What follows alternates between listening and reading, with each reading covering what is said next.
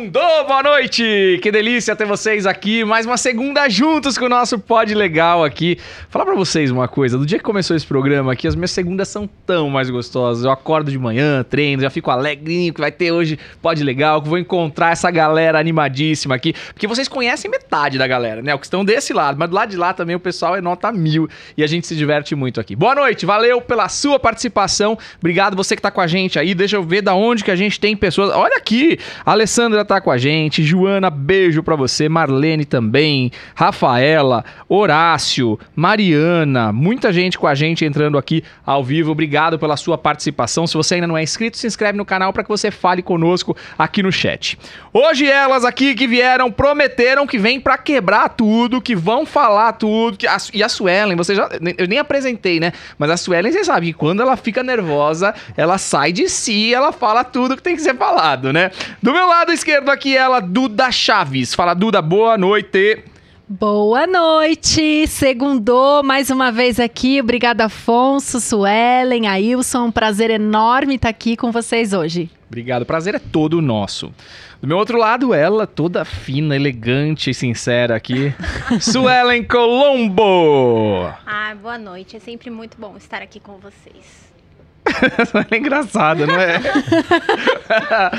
Sabe que é a primeira vez que eu participo com a Sueli? Ah, mentira, mentira. É, eu só sou fã, só sou fã dela. Ah, é pelo, só, só, no, só chat, no chat, só fica no chat. Com a Wilson eu já gravei. Mas com a Sueli é a primeira vez. Grande Ailson Duarte!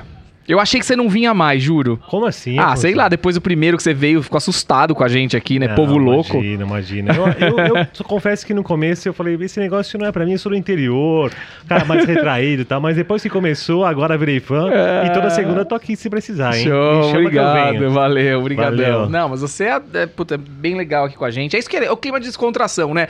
Porque as pessoas pensam assim, ah, advogado, só gente séria e tal. E eu acho que não, advogado é isso aqui, a gente dá risada, a gente fala besteira, a gente analisa os processos, a gente põe seriedade quando precisa e quando não precisa a gente também se diverte, não é? Eu acho que é bem Pois é, a gente também tem vida, a gente é. também tem problemas, Sim. a gente também tem dúvida se é esse ou aquele caminho que a gente vai seguir. Eu acho que o mais legal de tudo isso é poder compartilhar com os outros colegas aqui. O que, que você acha? Eu acho assim, eu acho assado e chegar num conjunto aí, numa e, ideia só. É, e o legal do pod legal, né? O legal do pod hum. legal é que o direito ele não é uma ciência exata, né? Não é aquilo que você acha e ponto final e todos vão achar igual. É legal que a Duda acha uma coisa, a Suelen acha outra, a Wilson acha outra, eu acho diferente, e tá tudo bem, sabe? Não tem essa de que todo mundo tem que pensar igual tal. E eu acho que o legal do Pod Legal é ter essas visões diferentes para que você aí do outro lado entenda que pode acontecer com você problemas como o que a gente coloca aqui, mas que também uh, os entendimentos podem ser diversos, Exatamente. né? Que a gente não entende todo mundo igual. Ciência humana, né? Exatamente. Hum. E, e dessa nossa divergência a gente constrói uma saída talvez a melhor saída, né? Exato. Se todo mundo pensasse igual, não teria graça nenhuma, né? É, e lembrando que a gente aqui no Pod Legal, a gente não consegue resolver o teu problema, mas a gente traz aí um, uma clareza para você, né? Para que você, a partir das nossas informações aqui, consiga procurar um bom advogado da área que você precisa para conseguir resolver os seus problemas e por aí vai. É isso, Suelen? Tô certo? Certíssimo. Então é isso que eu queria dizer para vocês nesse início de programa de segunda-feira, que está se aproximando do Natal. Que delícia, né, galera? Nossa, Natal que bom chegando. demais. Será que meu Papai Noel vai vir bem gordo esse ano? Você pediu? Você foi uma boa menina? Eu fui uma boa menina. Eu obedeci o meu marido. você pediu presentinho? Você, pediu, pedi, você escolheu alguma coisa escolhi assim? Escolhi um presentinho, né, ah, Escolhi o presentinho. Então Vamos ver se o Papai Noel vai Aí trazer, tá né? Certo, né? Que bom, é isso, galera. Vamos começar aqui então. Nossa, olha, pessoal chegando aqui, todo mundo falando aqui, ó. No direito tudo depende, depende, verdade. Um abraço pro Maicon Lima com a gente aqui, grande Michael. Bia Maria, beijo pra você. Almir Macedo, um abraço, Almir. Patrícia Brasolim, Maristela Locatelli, Shirley Carper Smith, Marilena Chaves. Olha só, o nosso chat bombando aqui, viu? Ah, eu adoro assim, sabia? Quando a gente começa aqui o programa, já tem um monte de gente. Boa noite, boa noite, eu adoro. E sabe o que eu achei mais legal? Que não o tem quê? ainda é, fã-clube, né? Porque tem os fã-clubes. É. Você quer um fã-clube? Não, não. Olha a Duda dando a dica! Boa Não. ideia, Duda. Não é? Eu aceito também. Você já teve fã-clube quando você era artista? Eu tive. Eu também. Eu tive fã-clube. Inclusive, eu tive um senhor uma vez que quis fundar um fã-clube e o meu pai foi atrás pra entender, porque ele já era um senhor, né? E queria montar um fã-clube pra uma menina de 12 anos, era um pouco estranho. Só pra vocês entenderem, a Duda, no passado, era artista, apresentadora do SBT, e tinha programa, e era toda tal, e ela fazia é, festas em trio elétrico, né? legal. Dançava, cantava no trio elétrico. Eu e o tal. Afonso não, juntos. não, eu falei de você. A gente não arrastava fala de a mim. multidão, entendeu? Era uma, a gente ia pro trio elétrico na época, acho que era a inauguração do Parque Vila Lobos. A gente fez um show uma vez pra uma galera lá no Parque Vila Lobos. A gente se conheceu nessa vida, É. entendeu? A gente se conheceu na vida. É, é, nós somos amigos de longa Eu era data. apresentador do canal comunitário de São Paulo, a Duda do SBT. Não, ele foi de um monte de lugar. Ele aí, foi do- aí a Duda... Não, mas nessa época que a tudo. gente se conheceu, é, a gente Era Brasil Online. Era Brasil Online, meu programa. É. E aí a Duda vinha se apresentar no meu e eu ia me apresentar no dela. É. Viajei pra São Carlos, não era? Rio Claro. Rio Claro? Ai, nem lembro, a gente ia pra tudo canto é canto. Não, onde era o seu programa? Era gravado no, em Sorocaba. Ah, então eu fui pra Sorocaba. Foi Então Sorocaba, eu fui. foi Sorocaba. Eu me lembro do cenário, você pequenininha, assim. Nossa, é, é, pois lembro. é, pois é, né? Então foi ontem, é. então, né? é. Mais ou 12 anos menos. Mais ou é, menos. então Não Pois mudou é, muita pois é. coisa. Ó, e a Bia tá falando aqui, ó. A Marilena Locatelli tá dizendo que é nossa fã. A Bia, tá vendo? Já temos fã clube. Pronto, né? Tá aí. Aí, Sueli, você Aí, pediu, ah. a gente já a tem. gente já Gente, tem fã obrigada. clube. Na verdade, quando eu era cantor, né, tal, apresentador, eu tinha fã clube, eu, eu recebia aquelas cartas. Sabe aquelas cartas Gente, enroladas? carta de Ah, metro. Eu tenho tinha. até hoje, sabia? Ah, não, eu joguei fora. Ah, eu guardei. Ah, eu não tinha onde guardar, eu mudei, Ah, eu guardei. não Você tinha. acha o quê? Que o meu marido vai escrever uma carta de 4 Não, eu nunca mais mim? vou receber aquela carta, mas assim... E aí eu recebia cal- muita calcinha e sutiã nos shows. Ai, não nada. Eu, eu- eu- eles jogavam, e aí eu chegava, a minha empregada, a gente punha no saquinho, lavava, punha no saquinho, e eu tinha um quarto de ursinho, calcinha, sutiã e cartas enroladas. E eu tinha presidente do fã-clube, era muito legal. E aí eu me lembro que uma vez muito triste, um acontecimento, eu acho que eu já até contei aqui, que a minha Você a presidente faleceu Que ela Nossa. faleceu e foi enterrada com, com a sua minha foto. Meu A minha, eu cheguei no enterro, a minha foto com ela. Nossa, eu queria tirar minha foto dali de qualquer jeito, sabe? De ser Sim, enterrada, com assim. certeza. Mas foi, você foi não com falou ela outro e dia, tá tudo bem. Você não falou outro dia que você tava andando pela rua e achou alguém com o boné do Só Querer? Agora, no parque, um dia Então. desses. Depois de 20, 30 anos, o cara com boné. eu já fiz essa promessa aqui, eu tenho que cumprir, né? Eu tenho que trazer o CD do Afonso com a carinha dele lá no Só Tem, Querer. tem, tem. que Porque não adianta só falar, tem que comprovar, não é, comprovar. Su? É a parte mais Mas, legal. Duda, tem coisas que a gente não precisa mostrar. Precisa sim. Entendeu? Precisa sim. Agora eu vou dizer pra vocês uma coisa. Eu tinha. Eu fazia show e eu tinha um banner que ficava atrás do show. Uhum. né? E o banner é com a minha foto, aquelas fotos assim e tal. E aí, meus pais venderam uma casa que eles tinham. E muitas coisas nós deixamos na casa. E eu não sei por que cargas d'água este banner ficou. A casa do lado foi comprada também pela construtora. Hum. E o banner meu está na porta. Assim, ó, tá assim gigante na porta. Mentira. Com a minha foto. Lógico, Então, é, tipo, quem- é tipo passeio turístico, assim, em quem- Los mas o que eles fizeram? sabe? Eles tinham que tampar a frente Eles e fecharam o com o banner. com o banner. Então eu- Não, os meus amigos não. passam na porta da casa e tiram foto. Eles querem dizer, olha, Eu- aqui foi a casa de uma celebridade, entendeu? Eu acho que eles vão comprar mais caro o apartamento que vai ser É, exatamente, também acho. Ai, gente, olha, meu passado me condena, mas tudo bem. Mas foi ótimo, eu né? acho que se eu cheguei até aqui, tudo isso valeu a, a gente pena. se divertiu. Muito, Ah, mas o muito. que eu achava o máximo, agora também eu, eu já O que vira, que vira achava o fofoqueiro. máximo? O- a, a gente usava microfoninho Ah, assim. é, aquele ai. microfoninho assim. Microfoninho Você Sandy. lembra que no meu programa tinha um bonequinho tipo Ana Maria Braga? Sim, a Ana Maria. Braga tinha o louro que morreu, né? Sim, o meu tinha o. Ah, Que- que boneco no que era? nome eu não vou lembrar, mas você tinha um que bonequinho que, que falava. o quê? Um, um... Quem Ah, fazia então, o meu fantoche. boneco era o Zero. Quem, quem lembra do Zero aqui? Eu acho que o Silas deve lembrar do Zero, que o Zero era da Gazeta. O Zero mas fazia o tinha um da. Gazeta. Ah, era o da Palmeirinha, então. Não, era o Zero, era o cara que fazia, fazia o meu boneco. Agora, o meu boneco, como chamava? Era. o- epa, Eu não lembro, mas foi com base no seu Zezinho, boneco João, Joãozinho, eu não sei. que botaram um boneco no meu. Botaram um cachorro, só que o meu não falava. Era só pra depois tentar vender. Mas a gente tinha um boneco também. Olha Pô, fase aqui, né? A gente o só da tem Palmeirinha Herbie. era o Guinho, o meu era o. Jorginho.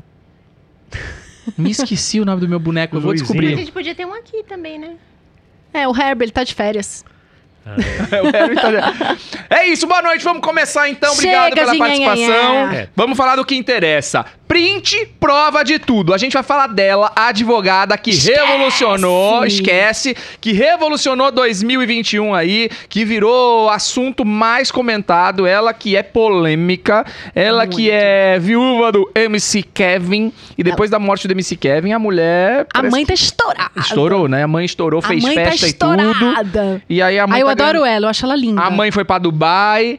A, a- Fez post, você viu, Ailson? Ela É fazendo. do dinheiro? É, ela, Ah, ela fez o post lá com as vi. sacolinhas da Hermès, Chanel, tudo e colocou na frente C&A. Mas eu achei muito inteligente essa postagem. Ela é inteligente. Só pra vocês entenderem, a OAB é, Nacional editou um provimento em que proíbe advogados de ostentarem nas redes sociais. A Deolane, por sua vez, pegou e fez uma postagem nela com as sacolas da Hermès, Louis Vuitton, é, várias marcas bonitas, e aí pegou a mesma foto e colocou CIA, Renner, não sei o que lá. E eu achei muito inteligente a postagem, porque o que, que mostra? Que se o advogado compra na Renner, na CIA, ele tudo pode bem, postar. tá tudo Agora, bem. se ele compra na Hermès, se ele compra na Louis Vuitton, ele não pode. Então, o que, que significa isso? Que a OAB quer ver o advogado pobre. Aí ela falou assim: Né? Isso não é ostentar, tá bom, OAB? E colocou a foto. É, e, aí, e aí o Instagram dela caiu depois de uns dias. Mas já caiu perdeu. de novo, viu? Mas É. fala aí, o que, que ela aprontou dessa vez? Deolane tem contas bloqueadas, né? Por descumprir acordo em ação trabalhista. A Influenciadora Deolane Bezerra. Influenciadora, viu? Deolane Bezerra não realizou os depósitos do FGTS de uma ex-funcionária sua que, após ser dispensada, não teve acesso ao seguro-desemprego e a processou. Mas, gente, comprou bolsa Hermès, tudo e Deolane não pagou. Eu explica acho que ela esqueceu, hein? de- Será? Acho que ela esqueceu. A influenciadora teve suas contas bloqueadas pela justiça após descumprir uma ação trabalhista, diz a colunista Irlan Bastos. De acordo com as informações, uma empregada doméstica acusa a viúva de MC Kevin de não recolher o fundo de garantia por tempo de serviço. Obrigação de todos os empregadores, de acordo com. Estranho, hein? A empregadora doméstica. É, porque não- você tem que fazer o E-Social, então, né? o E-Social vem tudo junto, É. né? Eu acho que ela não pagava. Mas ela falou que descontava da funcionária. Gente, essa matéria não tá boa, porque o FGTS não é descontado da funcionária. Então. Eu tô achando que, na verdade, é o INSS aqui, porque o INSS se desconta, agora o FGTS não se desconta. As informações dão conta que a empregada trabalhou para Deolane durante dois anos, de 2017 a 2019, e recebia um salário de 1.500 reais. Porém, a influenciadora não fez o recolhimento do fundo de garantia durante esse período. E quando a funcionária não pôde dar a entrada no seguro-desemprego, des- descobriu tudo, né? Porque você só recebe o seguro-desemprego se você tem depósito na conta do fundo de garantia, senão o seguro não é liberado. Que me fala uma coisa, da doméstica não é de sempre. Desde quando que passou a ser obrigatório? Sabe? quando mudou a lei de 2015. 2015, né? É, porque antes era facultativo, né? A gente poderia sim. recolher Isso, ou não. poderia. Depois de não ter acesso ao seguro-desemprego, a funcionária entrou com uma ação na Justiça do Trabalho contra Deolane Bezerra. No processo, as duas partes entraram em acordo e Deolane se comprometeu a quitar a soma devida. O acordo foi quebrado porque a influenciadora não cumpriu com sua parte. No começo de 2021, em uma nova audiência, Deolane tentou um acordo no qual pagaria 4 mil reais, mas sem reconhecer o vínculo. Ah, não tinha registro. ah, não tinha registro. tinha Agora registro, sim? Agora faz sentido. Tá. Esse acordo foi rejeitado pela empregada, que tem direito de receber mais de 10 mil reais da influenciadora. Após o congelamento da conta de Deolane, a justiça retirou o valor de R$ 10.700,97 e devolveu a conta. Entretanto, a empregada ainda não teve acesso às guias do seguro-desemprego, porque Deolane deveria ter realizado um depósito de 500 reais na conta vinculada ao FGTS da ex-funcionária para que essa tivesse acesso ao Peraí, seguro. peraí, peraí. Você Agora sim. Você falou tipo o homem da. Isso é prescrição médica. Não entendi. Essa Gol, parte. gol! Essa É que é parte, grande a matéria Essa aqui. parte final eu não entendi. É porque Foi assim, ó. descontado e devolveu o dinheiro na conta? Não, não. Ela, Não. é, é, 10.700 foi o que foi bloqueado. Só que, Certo. pelo que eu entendi, na decisão da, da justiça, ela tinha que depositar 500 reais na conta de FGTS para que ela tivesse direito ao seguro-desemprego. Como ela não depositou os 500 reais, ela não teve como sacar nem os 500, nem o seguro-desemprego. Ah, tá. O que, que vai acontecer aqui? O advogado vai informar ao juízo e o que vai acontecer? Ela vai ter mais dinheiro bloqueado. Vai pagar o FGTS esses 500 reais e mais o seguro-desemprego aí uns 6 mil reais, que mais ou menos tava ba- batendo nisso, né? Eu Mas- não sei É, agora. pode ser. É, Um pouquinho cinco menos. par- não, cinco parcelas de um salário mínimo. Então, vai máximo, dar né? uns 5 mil e poucos reais. Cinco mil e poucos reais. Então, na verdade, 5.500 Deolane vai pagar essa reais. continha aí. Mas vai ela já pagar não fez acordo? Não. A Fe- não, não, não, não, não foi feito acordo. rejeitado o acordo. Foi né? bloqueado o valor Gente, integral. mas ela tá estourada. Antes ela pagava, ela cobrava 15 mil reais por uma por um post. Agora ela cobra 150. Então, acho que 6 mil não vai fazer nem cócega nela agora. Ah, você né? tá comprando uma mansão de 50 milhões? Eu não, sei quantos mentira, milhões. mentira. Já vi isso aí, hein? É alugada. Não, não, ela tá pagando 50 mil por mês. Por mês de aluguel. Mas ela tá comprando uma mansão perto, do lado da casa da Simone Simaria, lá que eu não Ah, sei se é a é? Simone ou a Simaria. Ah, Mas É. Simone Simaria é aqui em São Paulo? Porque a Em é Alphaville. Ah, Alphaville. não sabia. Achei que Você lembra da Bahia. Simone Simaria com a gente no programa, Lembro, né? lembro. A gente, eu, eu apresentava Ah, o você sabe, programa né? Ah, nossa, e aí a mundo. Simone e a Simaria era back vocal do Frank Aguiar. E aí no meu programa ia o Frank Aguiar. Ele abria, depois a Duda eh, apresentava. Olha, que- E a gente ficava lá com a Simone e com a Simaria. A Simone e a Simaria são pequenininhas, né? Elas Pequenininhas, batem aqui na pequenininhas. gente, assim. Bem pequenininhas. Mas eu não sabia que elas estavam em São Paulo pra... Moram em Alphaville. É. Mansão zona, você não tem noção a casa da... Eu já vi Simone da Simaria, uma vez na televisão, mas eu jurava que não era aqui, não. Não, é, a Dolane vai ser vizinha delas. Hum, e nós? E nós estamos aqui. Nós Não, nada. vamos chegar lá ainda, vamos chegar ainda, Nós calma. nada. Posso falar, mas eu não quero uma casa daquele É. tamanho, dá um trabalho. Deus me livre, Pelo já amor. pensou? Eu tô tão feliz com a minha pequenininha. É, pois é. Olha lá, ela já comprou a mansão da, em Alphaville, tá? Você não tá sabendo nada, Duda. É, pois é, tá vendo? Eu tô desatualizada. Mas me fala uma coisa, vamos, vamos ao que interessa, né? É, em relação ao fato dela não ter realizado os depósitos de fundo de garantia, ela já tinha dispensado a empregada? Já, ela processou, ela... Vou explicar de novo, Duda. Você não prestou Desculpa, atenção. Eu, eu prestei Ela- aqui, tô a- achando a- muito a- confuso isso A aqui. empregada trabalhou dois anos sem Eu registro. sei, de 17 a 19. Sem registro. Tá. Ela entrou com o processo, ganhou o vínculo, tinha que depositar 500 reais de fundo para receber o seguro-desemprego. Ela não depositou os 500, então agora vai executar esses- Tudo, o Não. contrato de trabalho inteiro. Os 10.700, que é o dinheiro do processo, já pegou. Ah, já foi. Já bloqueou. Tá o que vai acontecer agora, é que como ela não depositou os 500 na conta vinculada, vai acabar tendo que pagar esses 500 e mais a indenização do seguro. Sim, senhor, desculpa. desculpa, tá, produção? Tá Tô bom. certo, Ailson? Agora ficou claro, né? Agora acho que sim. Agora acho Sueli, que me tem- defende, você vai deixar um homem falar assim comigo? Mas eu tô falando alguma coisa errada? Não, mas Nossa tá, explicando Senhora. a notícia. É, então tá bom, vamos lá, tá bom. Desculpa. Tudo bem, faz parte. Bom, vamos lá. Doutor Afonso, reside em uma casa alugada e não foi avisado que a energia seria dividida com as outras casas do quintal. Essa coisa de quintal é uma confusão, né? Porque ai, não, não avisou. Agora, uma das casas foi alugada e minha conta passou de 30 para 75. Solicitei que colocassem um relógio individual pro vizinho. Porém, os proprietários do imóvel não querem fazer. Nessa situação, o que devo fazer? Posso falar? Por favor. tá vendo? Agora isso aí eu nem me meto, que eu não sei. Por favor. Não, Doutores. por gentileza. Não, Tô com a fala você, palavra? fala você. Ah, tá bom então. Jogou o microfone na minha mão, você sabe que eu falo. Então vai, fala. Então é o seguinte: artigo 23 da Lei do Inquilinato diz que o locatário é obrigado a pagar as despesas de telefone, luz, água, gás e esgoto. Aonde Só tá escrito que- isso? Artigo 23 da Lei do Inquilinato. Não prestou atenção. Não prestou atenção, Afonso? Tá de brincadeira? Eu tô Você quer que eu gin aqui, repita?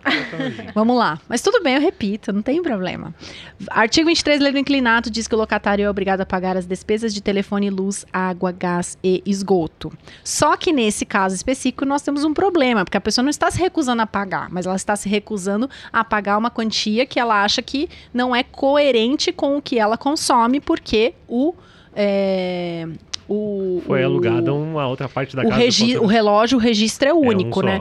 Então, Mas, eu gente, quanto é que uma pessoa paga 30 reais de água? Eu moro sozinho e eu pago 400, Mas eu- eu 500. Que acho conta é essa que é 30 será- reais? Será que. Mas é que você tem o Herb que deixa a jacuzzi ligada a noite inteira vazando no vizinho de baixo. Porque a pessoa normal não gasta 500 reais de água. Não, isso, Sério? isso também É. pode não ser em São Paulo também, pode ser no interior, numa cidade, né, com custos reduzidos. Eu acho que não deve ser em São Paulo, talvez.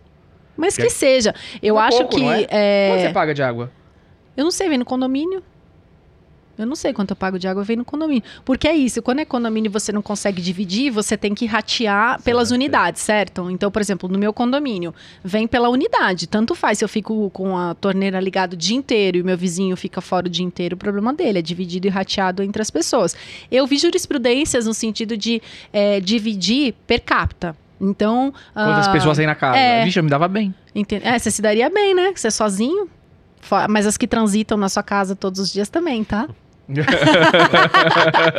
então isso também conta, Vai, né? vai, vai, Vai. fala. Então, aí é, você pode dividir ou você pode sugerir para o proprietário do imóvel que você faça a instalação do, do relógio medidor para individualizar e ratear Mas entre é, os dois. mas é difícil isso, porque na verdade, não é assim. Eu, eu tenho quatro, cinco casas no mesmo terreno. Certo. Pra prefeitura, pra Enel, pra. Né, pra... É, é uma casa. Então não dá pra pôr cinco, seis relógios. Dá sim.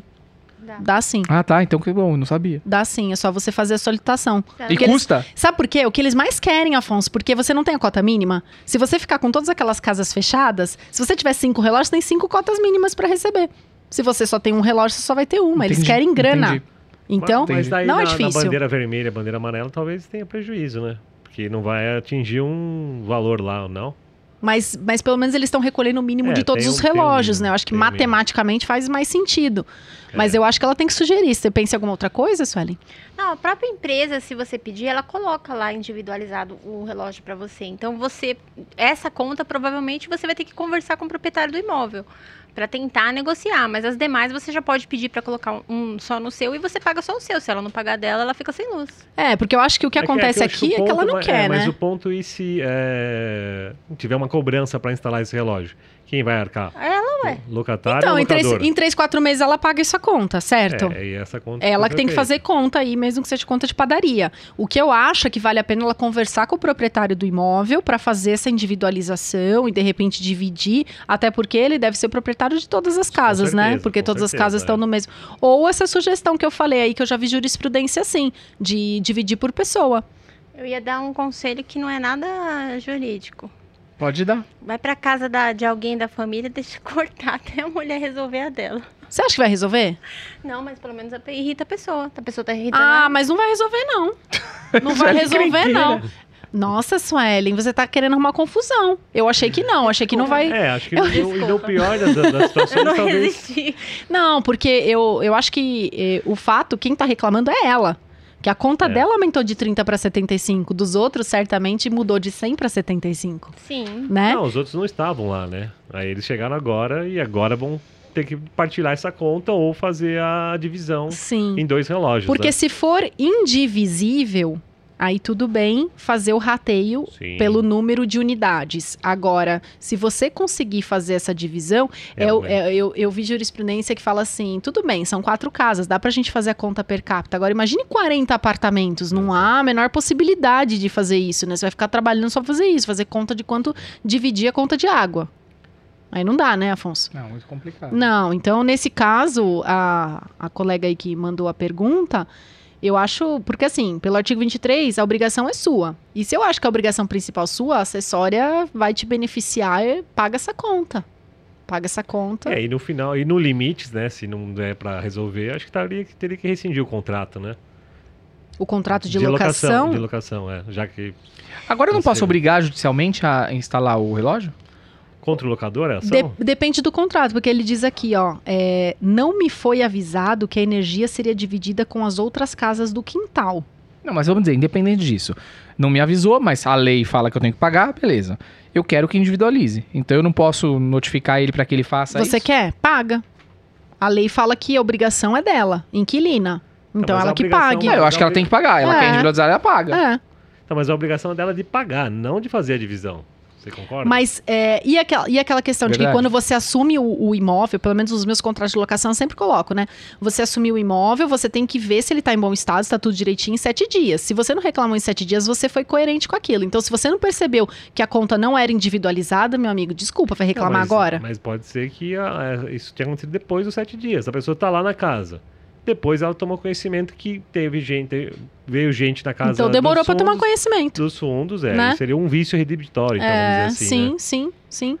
Sim, porque eu acho Mas que ela a teria melhor- que tomar é, mas conhecimento. mas não Até é. porque um bom contrato de locação, a gente coloca até o, o- número do. para você tirar na internet segunda via, né? Coloca o número Sim. do cadastro na. Você tem que passar pro seu nome, entendeu? Pra você ficar É. responsável. Se você não pagar, é o seu nome que vai. É, porque aqui não dá nem pra. É verdade, bem lembrado. Aqui não dá nem pra transferir pro nome, porque são cinco inquilinos pra um relógio só. Vai ficar no Vai nome, ficar do, no nome de quem? Do proprietário, provavelmente. né? Aí vai na dica da Suelen, deixa negativar o vizinho. não é isso, não? Vai, vamos pra próxima aqui. Youtuber desvenda mistério e encontra carro com corpos de adolescentes des- desaparecidos em 2000. Os jovens Eric Foster e Jeremy Betchell, de 18 e 17 anos, tinham sumido no Tennessee, nos Estados Unidos, ap- após andar de carro no dia 3 de abril de 2000. Um veterano da Marinha dos Estados Unidos estampou as manchetes do país nessa semana após solucionar um mistério que durava duas décadas.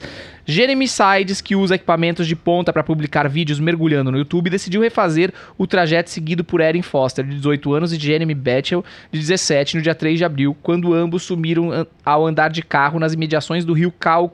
Cal... Killer, sei lá, no Tennessee. Ele conduziu investigações próprias e determinou uma área do corpo d'água na qual o carro dirigido pelo casal poderia ter caído.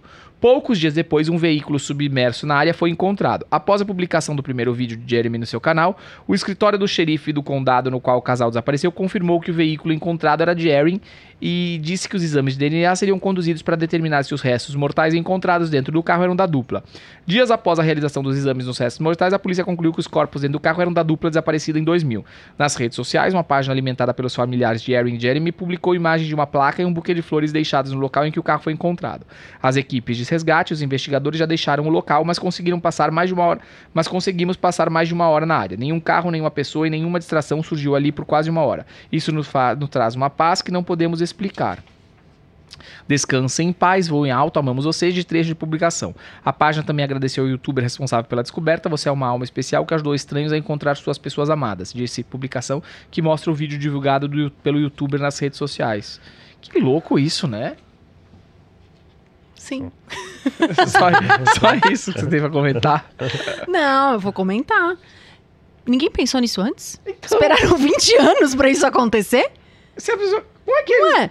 Ah, eu vou refazer o caminho que os outros fizeram. Gente, acho que a primeira coisa que eu Genial. pensaria, não é? Isso é genial depois de 20 Genial. anos.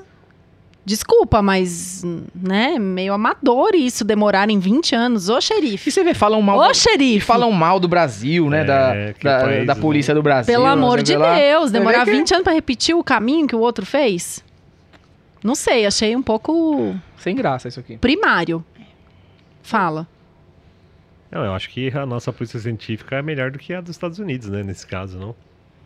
Aqui. E assim, isso eu, eu acho que, que esse assunto vem mais ainda é, acompanhar a ideia que a gente vem falando aí, né? A gente até inclusive estava falando lá nos bastidores agora há pouco, que incentiva os filhos a trabalharem com coisas de internet, que esse é o futuro. Veja, um simples caso só veio tomar conhecimento depois de uma publicação no YouTube. Foi através disso que viralizou a ponto de descobrirem aonde estavam dois jovens desaparecidos há 20 anos. Né? As pessoas estão se desapegando do papel e aí, só que também não precisa esperar tanto tempo a ponto de ter um que raciocinou aquilo, senão todo mundo vai querer refazer agora tudo, né? Exato. Daqui a pouco tá todo mundo mergulhando de novo onde afundou o Titanic para ver se acha alguma coisa. Mas eu acho que tá indo muito nesse sentido. O mercado, a- as pessoas estão tão, tão muito na, na esfera da, da internet, isso na, na nova economia, tá tudo muito moderno e isso tá colaborando, inclusive, Que esses youtubers hoje em dia são inteligentes pra cacete. Vamos Sim. dizer. São os jovens, a geração Y Eles aí, estão muito inteligentes. Eles- Desculpa. Eles é estão folgadinhos em algumas coisas, mas eles estão muito inteligentes. São, Vamos ser são, sinceros. São, são. Né, de, uma, de uma rapidez de raciocínio, de uma. É que eles já nasceram com acesso a muito mais informação do que a gente, Mas, né? gente, às vezes eu me sinto tão velha porque é, e tão devagar que eu falo, ai meu Deus, como é que eu não nasci esse jovem? É, a gente faz estruturação de startups, né? Então a gente faz muita reunião com empresas que estão começando e estão buscando investimento. E você vê a agilidade de pensamento desses jovens, é, porque normalmente são jovens com ideias Sim. incríveis, mirabolantes, e você fala, caramba. Como, Como que esse pode, cara né? pensou nisso? E eu É, não pensei. é. Uma coisa que parecia tão tão óbvia. simples, tão óbvia. É isso. E eu falo, eu não pensei. É que o direito também é uma questão, é um, um ramo que é, é ar- arcaico, né? Não tem inovação, tudo, tudo que você vai querer fazer não pode, é proibido, sabe? A gente não é incentivado na faculdade, acho que todo mundo aqui. É, Não teve uma matéria Graças a Deus de- tá mudando, É, né? ainda bem que agora a gente está pegando uma época que a gente pode inovar, tem o, o visual law, um monte de coisa que é, as próprias audiências telepresenciais, tudo mais. Sim. Mas É, eu, eu Sabe? sempre falo que a pandemia acabou acelerando o nosso processo em 10 anos. Eu acho que essas Mais, hein? audiências telepresenciais, reuniões online, Reuniões isso tudo estava previsto para daqui uma década e, e com de repente muita resistência. foi antecipado e agora é muito prático, né? Você sai de uma reunião, sai de uma audiência sem sair do, da sua cadeira. Tudo bem que todo mundo fica é, praticando menos exercícios, nem que seja de levantar, caminhar, Caminhar, subir qualquer escada, coisa né? assim, fica mais sedentário, eu Sim. vejo por mim. Mas que ficou prático, ficou prático. Mas e ainda o caminho assim é esse. resistência, né? principalmente quando a gente fala dos advogados, eu que trabalho com curso de visual law, eu ainda sinto muita resistência dos próprios advogados de querer evoluir, de querer é, modernizar. Eles não querem. Eles não querem, eles querem manter ali naquele quadradinho e, e acha que vai ficar assim, mas isso está fadado ao fracasso. Quem não se adaptar vai ficar para trás. Infelizmente, essa é a verdade. E posso dar só um exemplo? Eu fiz faculdade com o meu sobrinho. Hum. Tá? É, eu sei que é meio complicado falar isso, mas é. E, e, eu levava caderno, eu anotava tudo que o professor falava. Meu sobrinho ficava o tempo inteiro assim, ó. Sem anotar? Sem anotar nada. Chegava ah. no dia de prova, ele, tia, tia, tem prova hoje? Eu falei, tem. Ele deixa eu colar ali na mina e estudava o que, que vai cair. E ela falava um resumo de cinco minutos, ele ia melhor do que eu nas provas. Mas é a juventude. É. Eu vejo que a gente faz workshop. Eu ficava morrendo de raiva, viu? É, Felipe. A... Mas a tá gente, bom, tá perdoado. A gente faz workshop interno lá e eu percebo isso. O pessoal mais antigo tá com o caderninho. Eu, Tá sou, eu sou a turma. Ô, Sueli, ô, Sueli, ela te chamou de mais antiga. Não, eu sou a turma do mais é antigo. Eu gosto de anotar tudo. E você vê os estagiários, eles não Eu anotam. sou moderno, eu nunca anotei nada. Ah, tá nunca, bom. nunca. Tá bom. Eu sempre chegava assim. Você não anotou de preguiça. Então, mas eu chegava três, Ah. quatro dias da prova e falava, posso tirar xerox do seu caderno? Ah, Aí pegava alguém que tinha um xerox, sim, Entendi, alguém. entendi. É esperteza. Mas é, os estagiários hoje não anotam nada, é tudo aqui. Mas como é que você tá estudando? Ah, tá, tô anotando aqui na cabeça. É. E, agora- e hoje em dia também as provas são feitas com consultas, né? Então também a gente não, a gente era na, na, Na raça, ali, né? raça. Ah, faz com consulta Não, hoje? a nossa, Porque a na prova minha online, época. como é que você vai fazer lá no, no Zoom?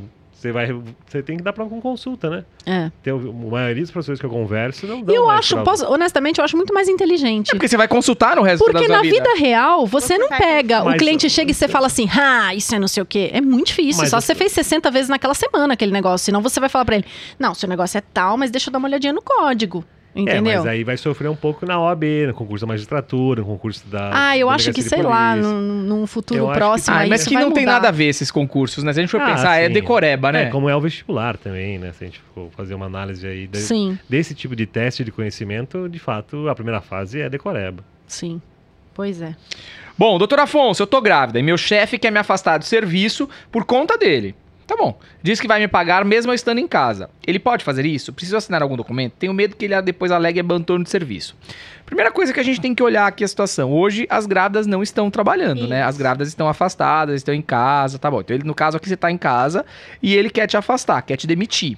Ele pode te demitir? Se ele pagar toda a indenização aí até cinco meses após o parto, tal, tal, tal, pagar toda a tua indenização, não vejo nenhum problema aqui. Tem, vocês, vocês enxergam algum problema se ele indenizar ela totalmente? Não, mas na pergunta eu entendi que ela tá com medo. Ela ainda não foi demitida, ela tá, está com receio. Então me parece que basta que ela é, tenha um comprovante de que o patrão deixou ela em casa, né? Em cumprimento da lei, porque as É, grávidas não precisam Tem que ficar estar em casa, mesmo. O contrato de trabalho estará normal, ela vai continuar recebendo, recebendo salário e tudo mais. A partir do momento que o patrão quiser rescindir o contrato, aí tem que pagar a estabilidade. E pagando a estabilidade não há o que fazer. Tá né? tudo certo. tudo certo. É, não- Gente, ficar em casa é o quê? É ficar sem trabalhar? Sem Porque trabalhar. home office também. é Ficar Não, em- não, não, mas a Ah, grávida, Não, hoje em pode, dia. ser- pode ser home office. Mas não, mas se não a- tem o serviço home Mas office. se não tem, por exemplo, vou dar um exemplo. Se ela é caixa do supermercado, por exemplo, Tá, não dá pra fazer isso em casa. certo. Então ela fica em casa recebendo salário normal. É, mas eu acho que o, o negócio aqui é a prova. Então ela É, acho realmente que tem que ter uma prova de que o é, guarda exato, um, exato, WhatsApp que você um trocou aí com, o- com o seu empregador, um Dizendo que- e-mail, alguma coisa. Se foi por telefonema, manda uma mensagem que seja um SMS pra ele dizendo: Ah, então conforme a gente falou por telefone é isso, isso e isso, e faz a prova do negócio. É, tudo print prova de tudo, né? Print, prova Ó, de tudo. Maicon tá morrendo de rir. Bia Maria tá dizendo que também não tem caderno. Não tem caderno, deve ser, deve ser da nova geração. É, diz que aqui tem muito mais homicídios. O André já tá dizendo que o doutor Ailson é uma excelência no direito. Tô falando, começou o fã clube. Olha lá. Olha só. Aí, ó, aí, ó. Da gente ninguém fala nada, Não, Duda. não. Gente, por favor, Não. né? Chaves e Ramos tá aqui conversando. Deolânico já comprou a mansão. Olha aqui, Chaves e Ramos sabe tudo. É, né? Que já comprou a mansão. Tem a, a- o Alessandra disse que tá chocada, não sabia que a Duda era artista. Pois é, tá vendo? Você Tá vê? vendo? Chique. Podcast também coloca você de por dentro das novidades do mundo artístico. Bom, vamos lá, deixa eu ler aqui mais. Doutor Afonso Tográ. Juiz recusa toma- tornar padre réu por homofobia contra repórter da TV Globo. Esse caso aqui é um caso Lei. que eu achei bem grave, viu? Vamos lá, olha Lê, só. Lê. O juiz Bruno César Singulani França, da Vara Única de Itapurá, no Mato Grosso, rejeitou a denúncia apresentada pelo Ministério Público do Estado contra o padre Antônio Miller, da paróquia Nossa Senhora Aparecida de Itapurá, pelas ofensas homofóbicas feitas contra o jornalista Eric Rianelli da TV Globo, casado com Pedro Figueiredo, também jornalista da TV Globo. Para o juiz, os xingamentos de viadinho, entre outras ofensas homofóbicas, são direitos à liberdade religiosa. Oi? Oi? Como A assim? decisão contraria entendimento do Supremo Tribunal Federal que não prevê nenhum tipo de exceção à criminalização da homofobia. O Ministério Público apresentou uma ação civil pública contra o padre no último 29 de agosto. Rianelli participou de uma oitiva online antes da denúncia ter sido feita. O depoimento foi acompanhado pelo Grupo Arco-Íris e pela Aliança Nacional LGBTQ, LGBTIA+. como QIA+. teste- É, mas não tem o QI. Por isso que... Não? Não. Hum. O ataque a Rianelli ocorreu numa missa transmitida nas redes sociais em 13 de junho deste ano. O padre o xingou a citar um vídeo antigo em que o repórter, ao vivo, fez uma declaração ao marido Pedro Figueiredo pelo Dia dos Namorados. O grupo tal, tal, tal, Aliança, pediram que o MP do Mato Grosso recorra à decisão judicial. Então, na verdade, não é que ele não quis casar. Na verdade, ele fez uma missa e na missa ele citou um vídeo em que o outro. O, o que o repórter não tem nada a ver com a história. O repórter não foi nessa igreja, o repórter não mexeu com o padre, o repórter não fez nada. O repórter tava lá na casa dele, fez uma declaração de amor ao marido dele e o padre, que não tem nada a ver com a história, foi se meter. E ainda que tivesse a ver. Ainda que tivesse. Não, mas nesse caso é pior ainda, É, né? mas ainda que tivesse a ver. O que, que o padre tem a ver com isso? Não tem que se meter. O padre não tem que se meter. E nem dá a opinião dele. Não. Que opinião? Suelen. É, eu vejo da seguinte forma. Nesse caso aqui que o Afonso acabou de ler pra gente, dessa forma ele realmente cometeu um erro. Ele não deveria expressar opinião, principalmente de uma Expor maneira, missa. de uma maneira dessa forma tão vexatória. Eu acho que não há necessidade. Pode ser quem for, o que for, não lhe dá o direito de ofender a outra pessoa. Agora, se fosse o padre não querer realizar, como é, até eu tinha pensado que era, não querer realizar a cerimônia, eu concordaria. Eu não concordo com as ofensas. Como assim? O nunca. padre pode se recusar só porque é homossexual? Gente, Não, se quiser realizar o casamento, quer dizer? isso. o Ela tá padre- dizendo que o padre. Tudo bem, ela O concorda padre se o padre pode- quisesse se recusar a realizar Não, o mas, casamento. Mas eu tenho uma dúvida. A igreja Não, é, católica, isso, ela, é, é, ela é contra o casamento não. homossexual? Ela pode ou não pode?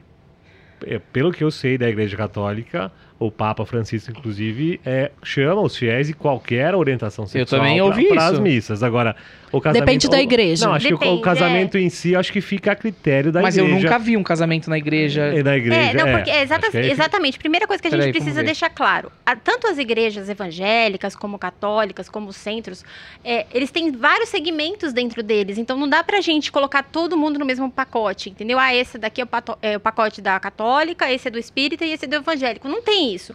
Porque cada uma vai ter as suas diretrizes, as suas regras é, de prática, de fé, ok? Cada uma vai ter a sua. Então a gente Hum. não pode generalizar nenhuma. Existem igrejas que aceitam é, de várias religiões que aceitam fazer casamento homossexual, ok? Mas existem igrejas que não está na sua é, crença ali, nas suas regras, realizar esse tipo de casamento.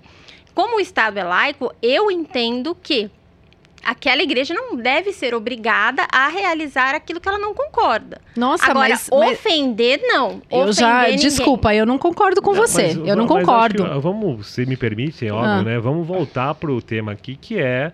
eh, não estamos falando de casamento. Não, a gente tá falando, a gente tá falando de casamento. Mas, mas como entrou Não. a história do casamento, É, eu até ah, pesquisei aqui. quer Não, a voltar, gente tá? saiu um pouco aqui. Só pra eu falar, explicar pra vocês. Então aqui, ó, a Igreja Católica não pode abençoar uniões de mesmo sexo, diz o Vaticano. Então o Vaticano, ele já soltou um decreto, sei lá o que que é que ele soltou uma norma aqui, que diz que não pode. Se acontecer, não são oficiais. Beleza, então não pode.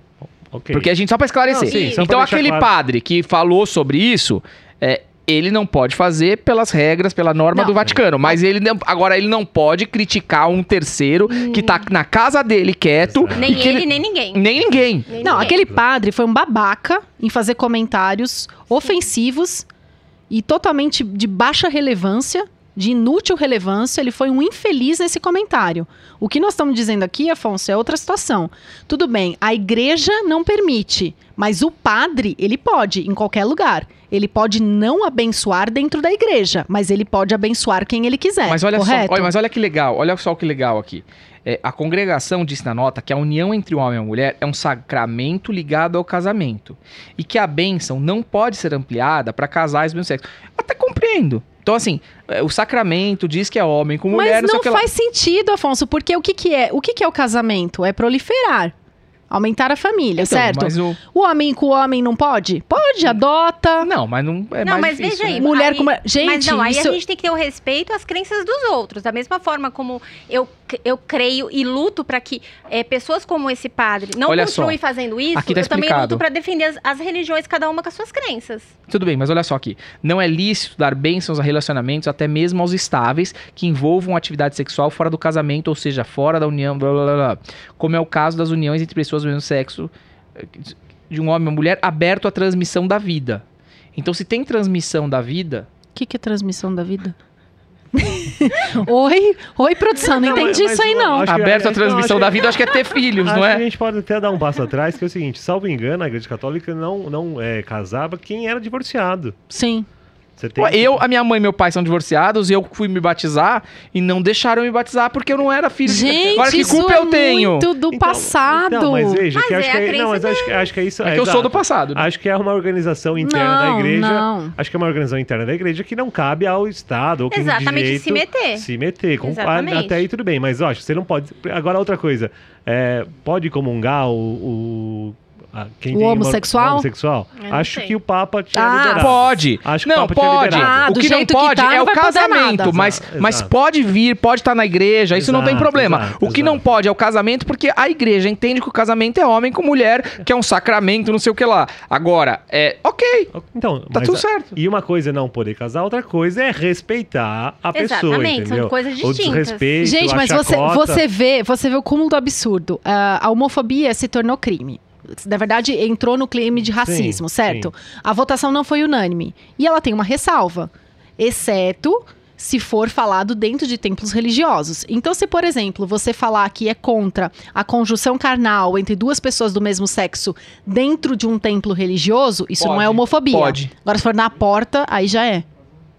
Eu acho que você está tratando iguais de formas desiguais. Não, mas- Isso mas- não mas- é mas permitido mas pela acho- Constituição. não, você tra- acho que você pode tratar do tema, eu não sou especialista nesse assunto e não acompanhei no detalhe o julgamento do Supremo Tribunal Federal, mas a questão é que você não pode discriminar, mesmo dentro da igreja. Então, Mas pode, mas pode. Mas- mas a lei permite. Não, ofender, você pode? Não, Não, ofender mas- não. não, ofender Mas você, não. Você Mas quer você- dizer que você não pode dizer se você gosta de uma coisa ou não gosta mais?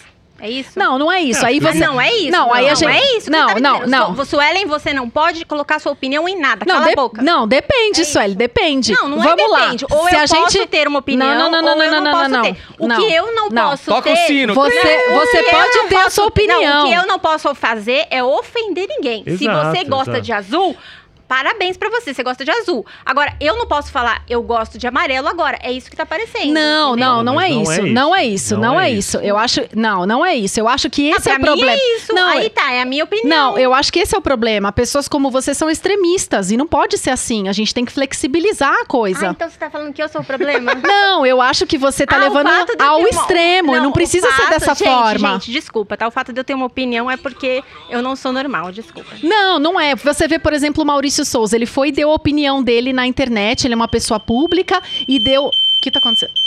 Ah, é. É alarme de incêndio. Ah. Não, é que nós temos pontos de vista diferentes. E eu acho que a gente está caminhando tão bem para um futuro mais decente, as pessoas serem Inclusivo. reconhecidas, inclusivas, que a gente determinar que dentro da igreja não pode e achar isso normal, isso não é inclusivo, é só isso.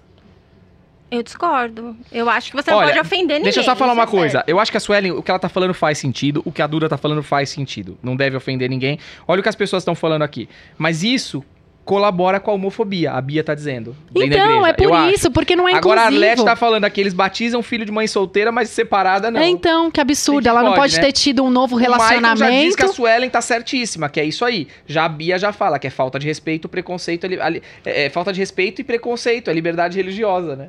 Então, é, é que essa questão da liberdade religiosa, a gente entra num, num, num pontinho aí muito, delicada, uma muito delicado. delicada. É, porque ao acho- mesmo tempo que você quer ter a liberdade religiosa, você quer ter outro tipo de liberdade, você quer ter liberdade de comunicação, você quer ter a liberdade de expressão, a liberdade de imprensa. Só que a sua liberdade vai até o limite que você não acabe é, é, afetando nem, ninguém. Acho que nisso Sim, você concorda não, comigo. concordo plenamente. Sim. Então, a liberdade, a minha liberdade vai até o ponto que eu não machuque você na sua, na então, sua aí, condição e, e na sua pergunto, opinião. Isso que você me falou, o fato de eu te falar que eu não gosto de amarelo é algum crime?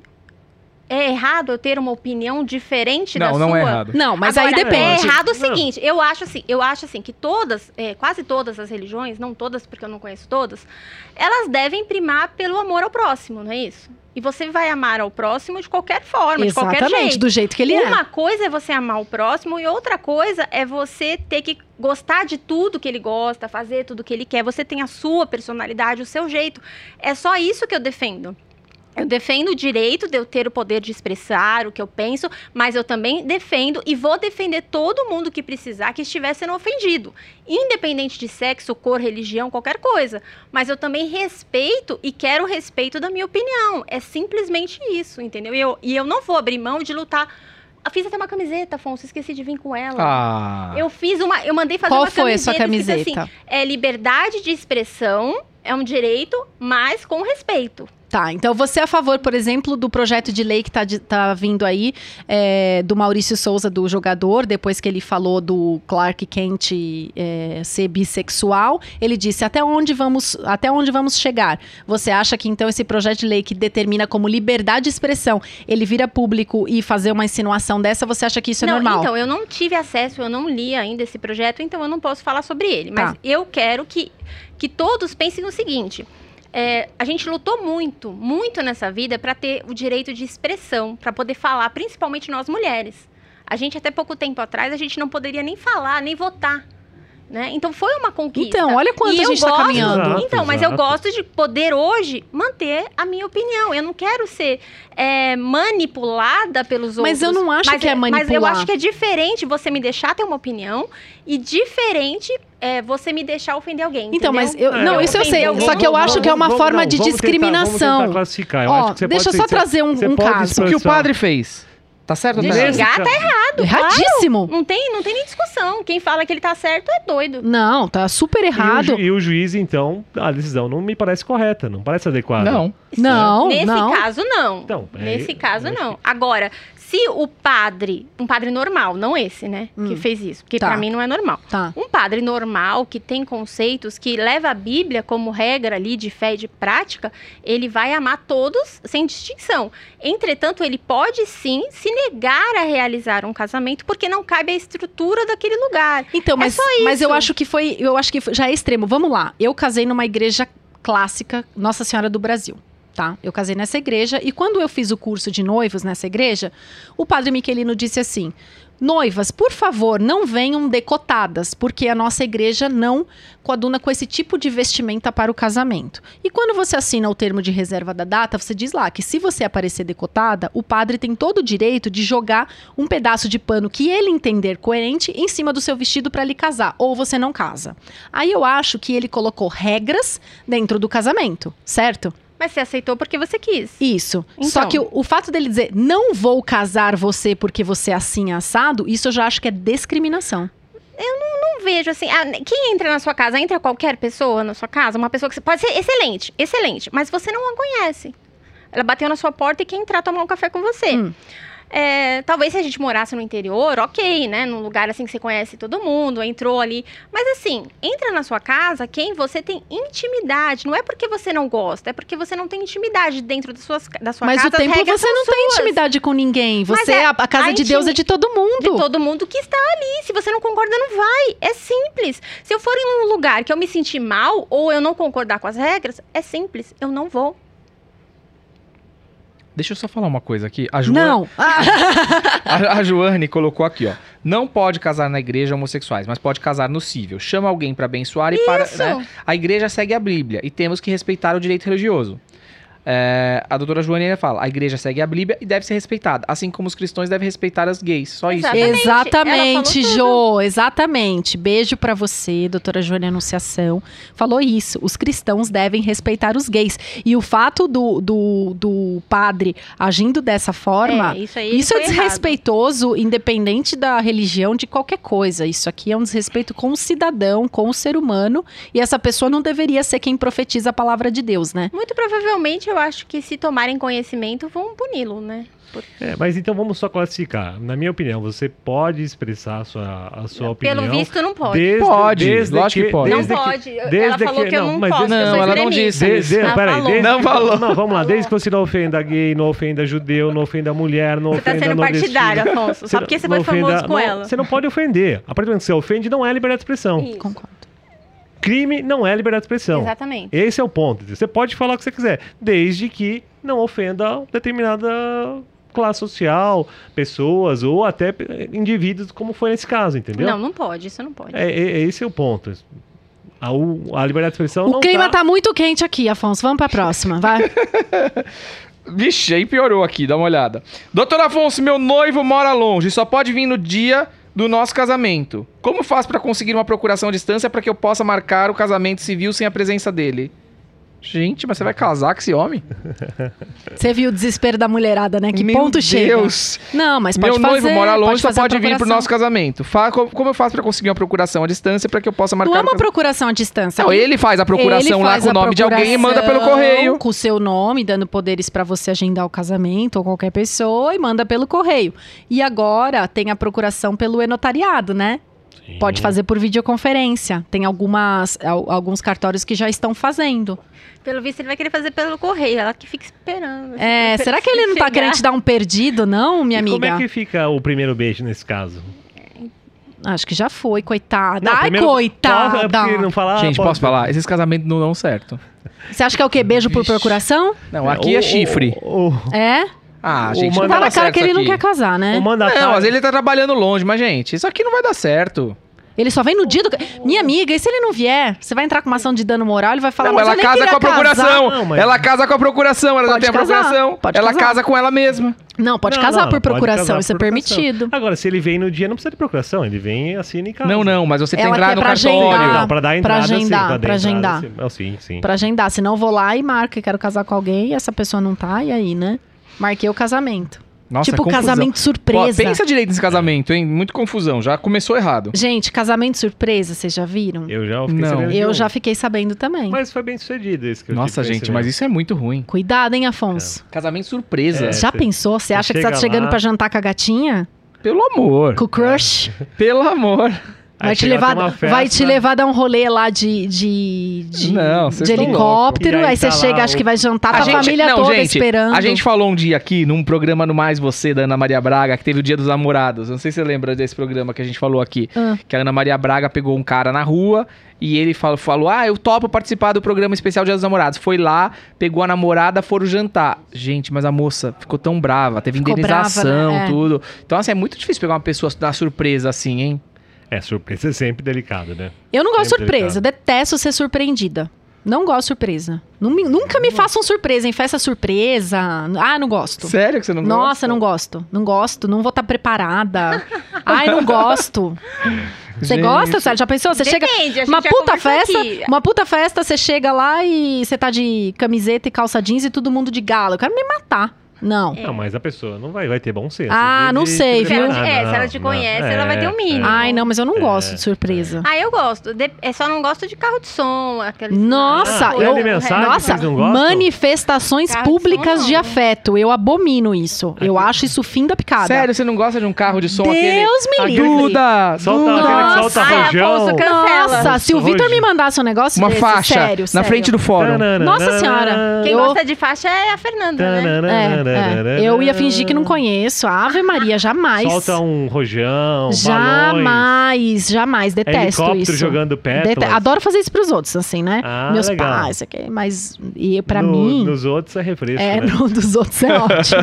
no nosso não, né? Isso. Vai, deixa, assim, é deixa eu sempre caminhar aqui, vai. Justiça manda bloquear bens de Pétala Barreiros. O influencer não pagou o valor definido pela justiça a Marcos Araújo e por isso teve a apreensão dos bens determinada.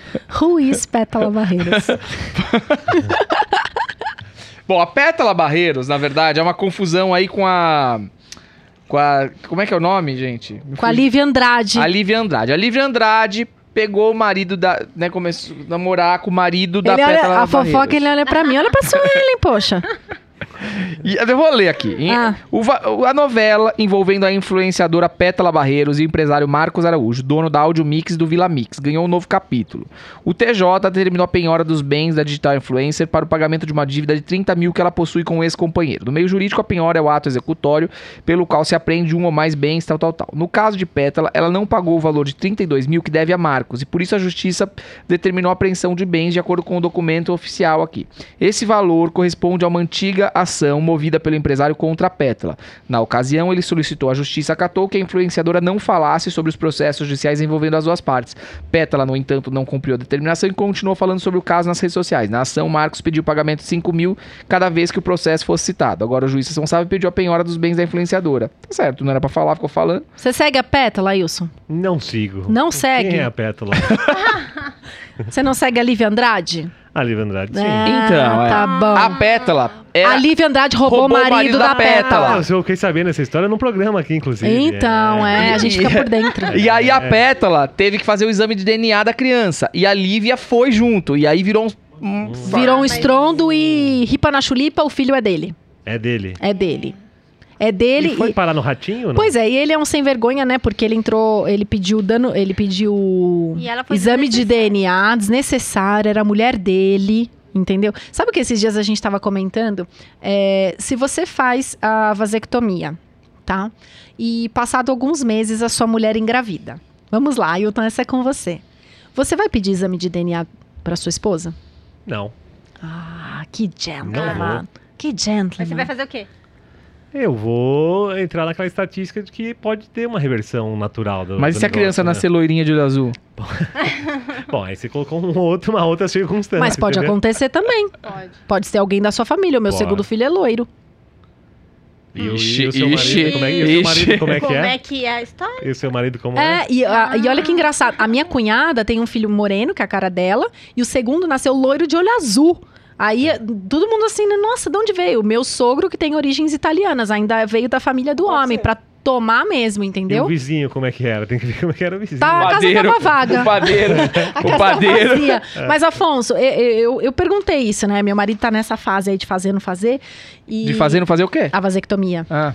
E, e aí, a gente pensando nisso, lembramos de um caso que apareceu uma vez no escritório, que foi isso. Depois de cinco meses, a mulher engravidou e o cara pediu é, DNA. E eu achei o cúmulo do absurdo, porque eu Ah, acho é. que o relacionamento, a princípio de tudo, é da honestidade. Tá, mas, já devia do... tá, mas já devia estar desgastado. Já devia Eu tá falei, nossa, fase. se acontece comigo, eu ia falar, você não vai ver essa criança, não vai tocar nessa criança, não vai ver nunca mais essa não, criança. Mas aí você tá errado Porque- também. Mas, pode, mas peraí, você acha que o homem tem o direito de pedir o DNA pra esposa? Bom, se ele pede, provavelmente a mulher pode fazê-lo e não, pode só romper. o fato de pedir, Não, eu não, acho que pode é uma não. falta de lá, respeito. Vamos lá, a mulher pode romper. o- Você ficou pode- chutando a... Não, ah, a mulher- sai Gente, posso falar? Ah, o que ela tá falando faz sentido. Mas ao mesmo tempo que ela vai se sentir mal, o cara também tá se sentindo. Não, lógico, mas É, assim, ele achando que foi chifrado e você achando que ele tá achando Ele que você é uma achando puta. que foi chifrado? Pô, Ele, é um, ele é um filho da puta, isso sim. por quê? Porque ele Mas veio ter se- coragem se de ele pedir pra esposa dele exame de DNA. Tudo ele fez o negócio, não Mas- podia. Mas não é 100%. Mas se, ele, mas se ele, você acha que ele é um FDP, você pode terminar no casamento.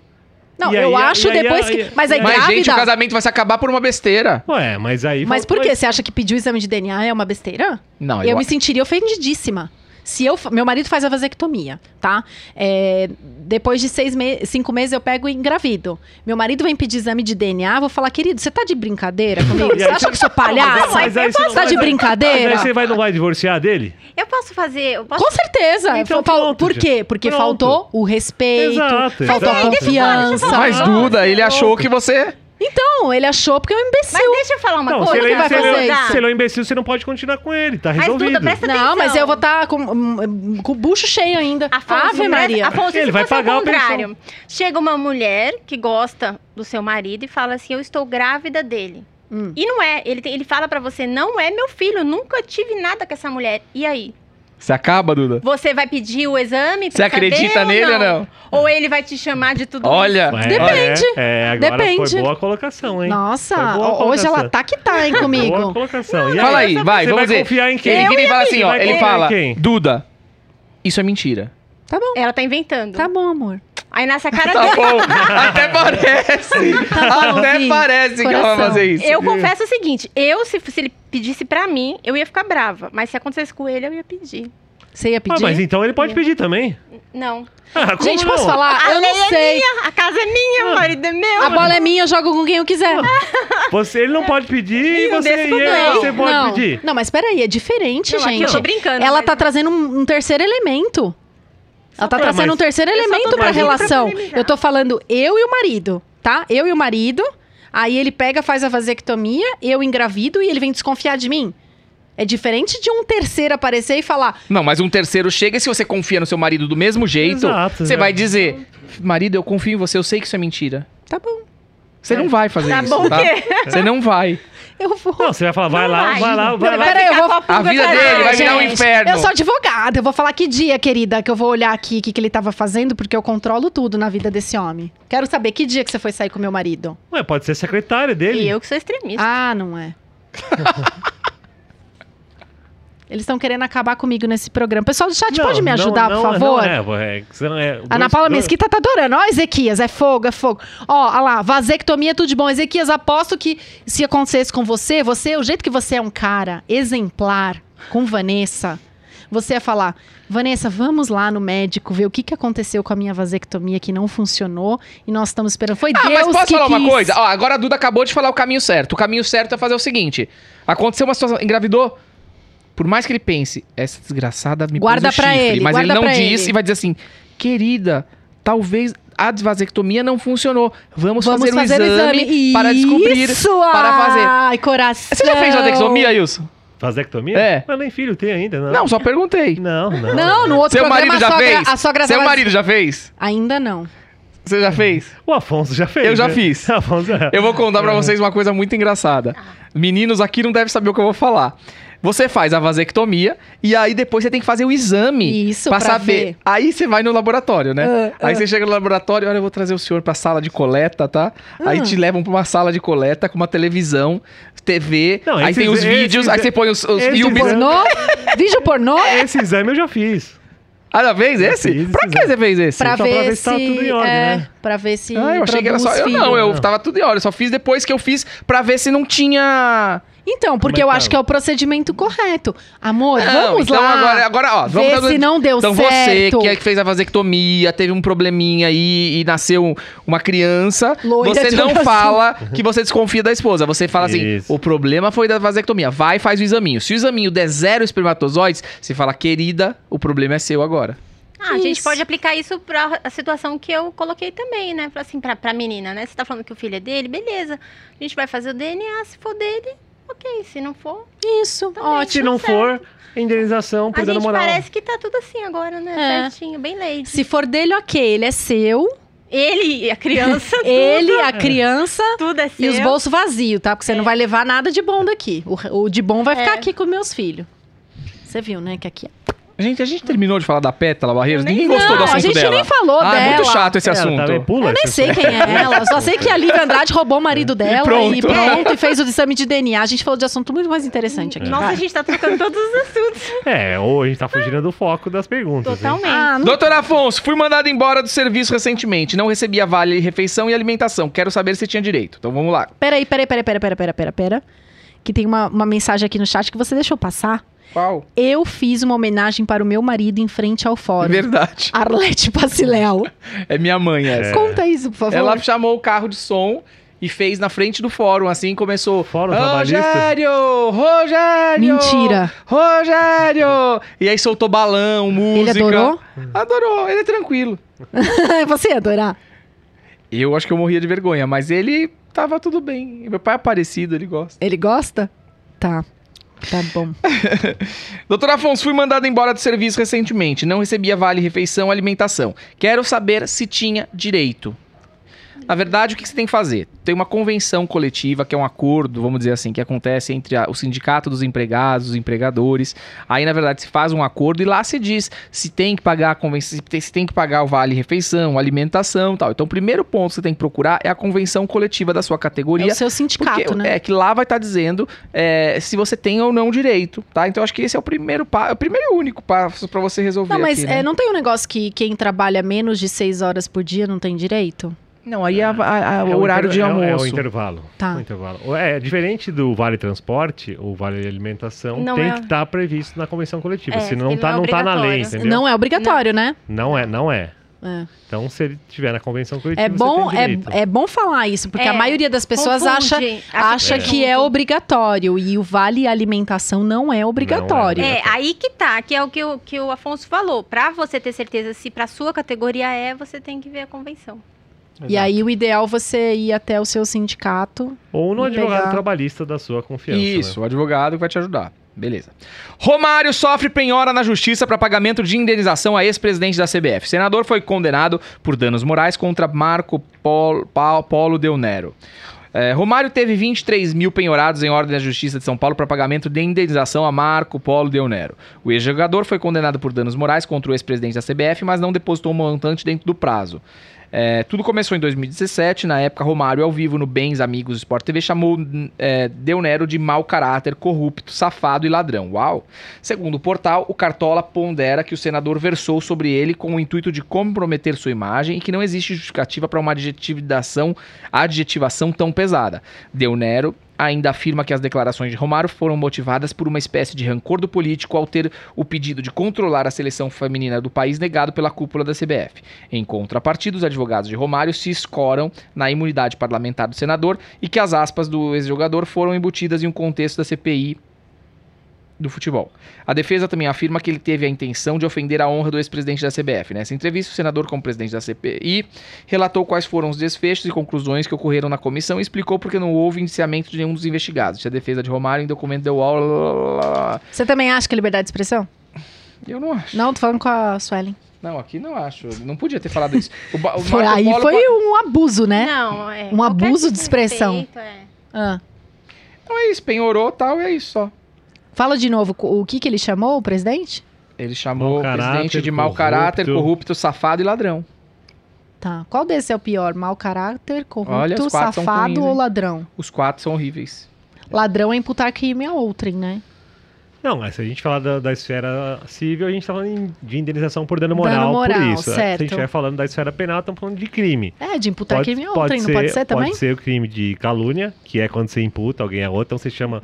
É, mas acho que aí, no caso, seria difamação. Porque na Tá. calúnia você tem que falar assim, ó, você roubou a carteira de fulano. Isso. Aqui não, você está imputando um crime, mas você não está dizendo qual crime é, você é genericamente. E ainda tem a injúria, que você não precisa imputar crime, mas você pode ofender a, a honra, que se diz, subjetiva da pessoa, e ela pode ficar chateada com isso e pode te processar por injúria, e aí segue um processo penal, que, que é ao lado da indenização por isso. E agora a melhor parte, quanto foi essa indenização? Não aparece aqui o valor. Mas Ah, certamente... 32 mil. 32. Não, 20 mil. Ah, Como tem- toda então, indenização no nosso país. Não, e tem a questão... Romário- E, e aí a questão- 23 mil reais. O E aí? Romário vai em rede de grande visualização, Ah, sim, sim. fala tudo isso do presidente e toma 20 mil de indenização? É isso? Fala isso. Não, e aí você tem também a questão do Romário, que por ser um parlamentar, em tese ele pode falar mais do que as pessoas comuns poderiam, entendeu? Então a Hum. imunidade parlamentar dá direito dele exercer o mandato livremente. Mas não, não chamar tem- outro de ladrão. Mas aí chegamos no ponto da outra questão. Você pode falar o que você pensa, o que você acha tal, sem ofender a outra pessoa, entendeu? Tá, então vamos, pôr fogo aqui. É, se a gente tá aqui no podcast, eu discordo do entendimento da Suelen como naquele momento, e eu falo, ah, Suelen, então você. Eu posso dizer então que você é homofóbica. E aí ela se sente prejudicada e vai entrar com uma ação. Aí ela vai entrar com uma ação e o juiz do Tribunal de São Paulo vai fazer o quê? Vai dar uma indenização para ela de 5 mil reais, 20 mil reais. É. é isso. Essa é a nossa justiça. Mas pode, você pode ter a, a retratação também, né?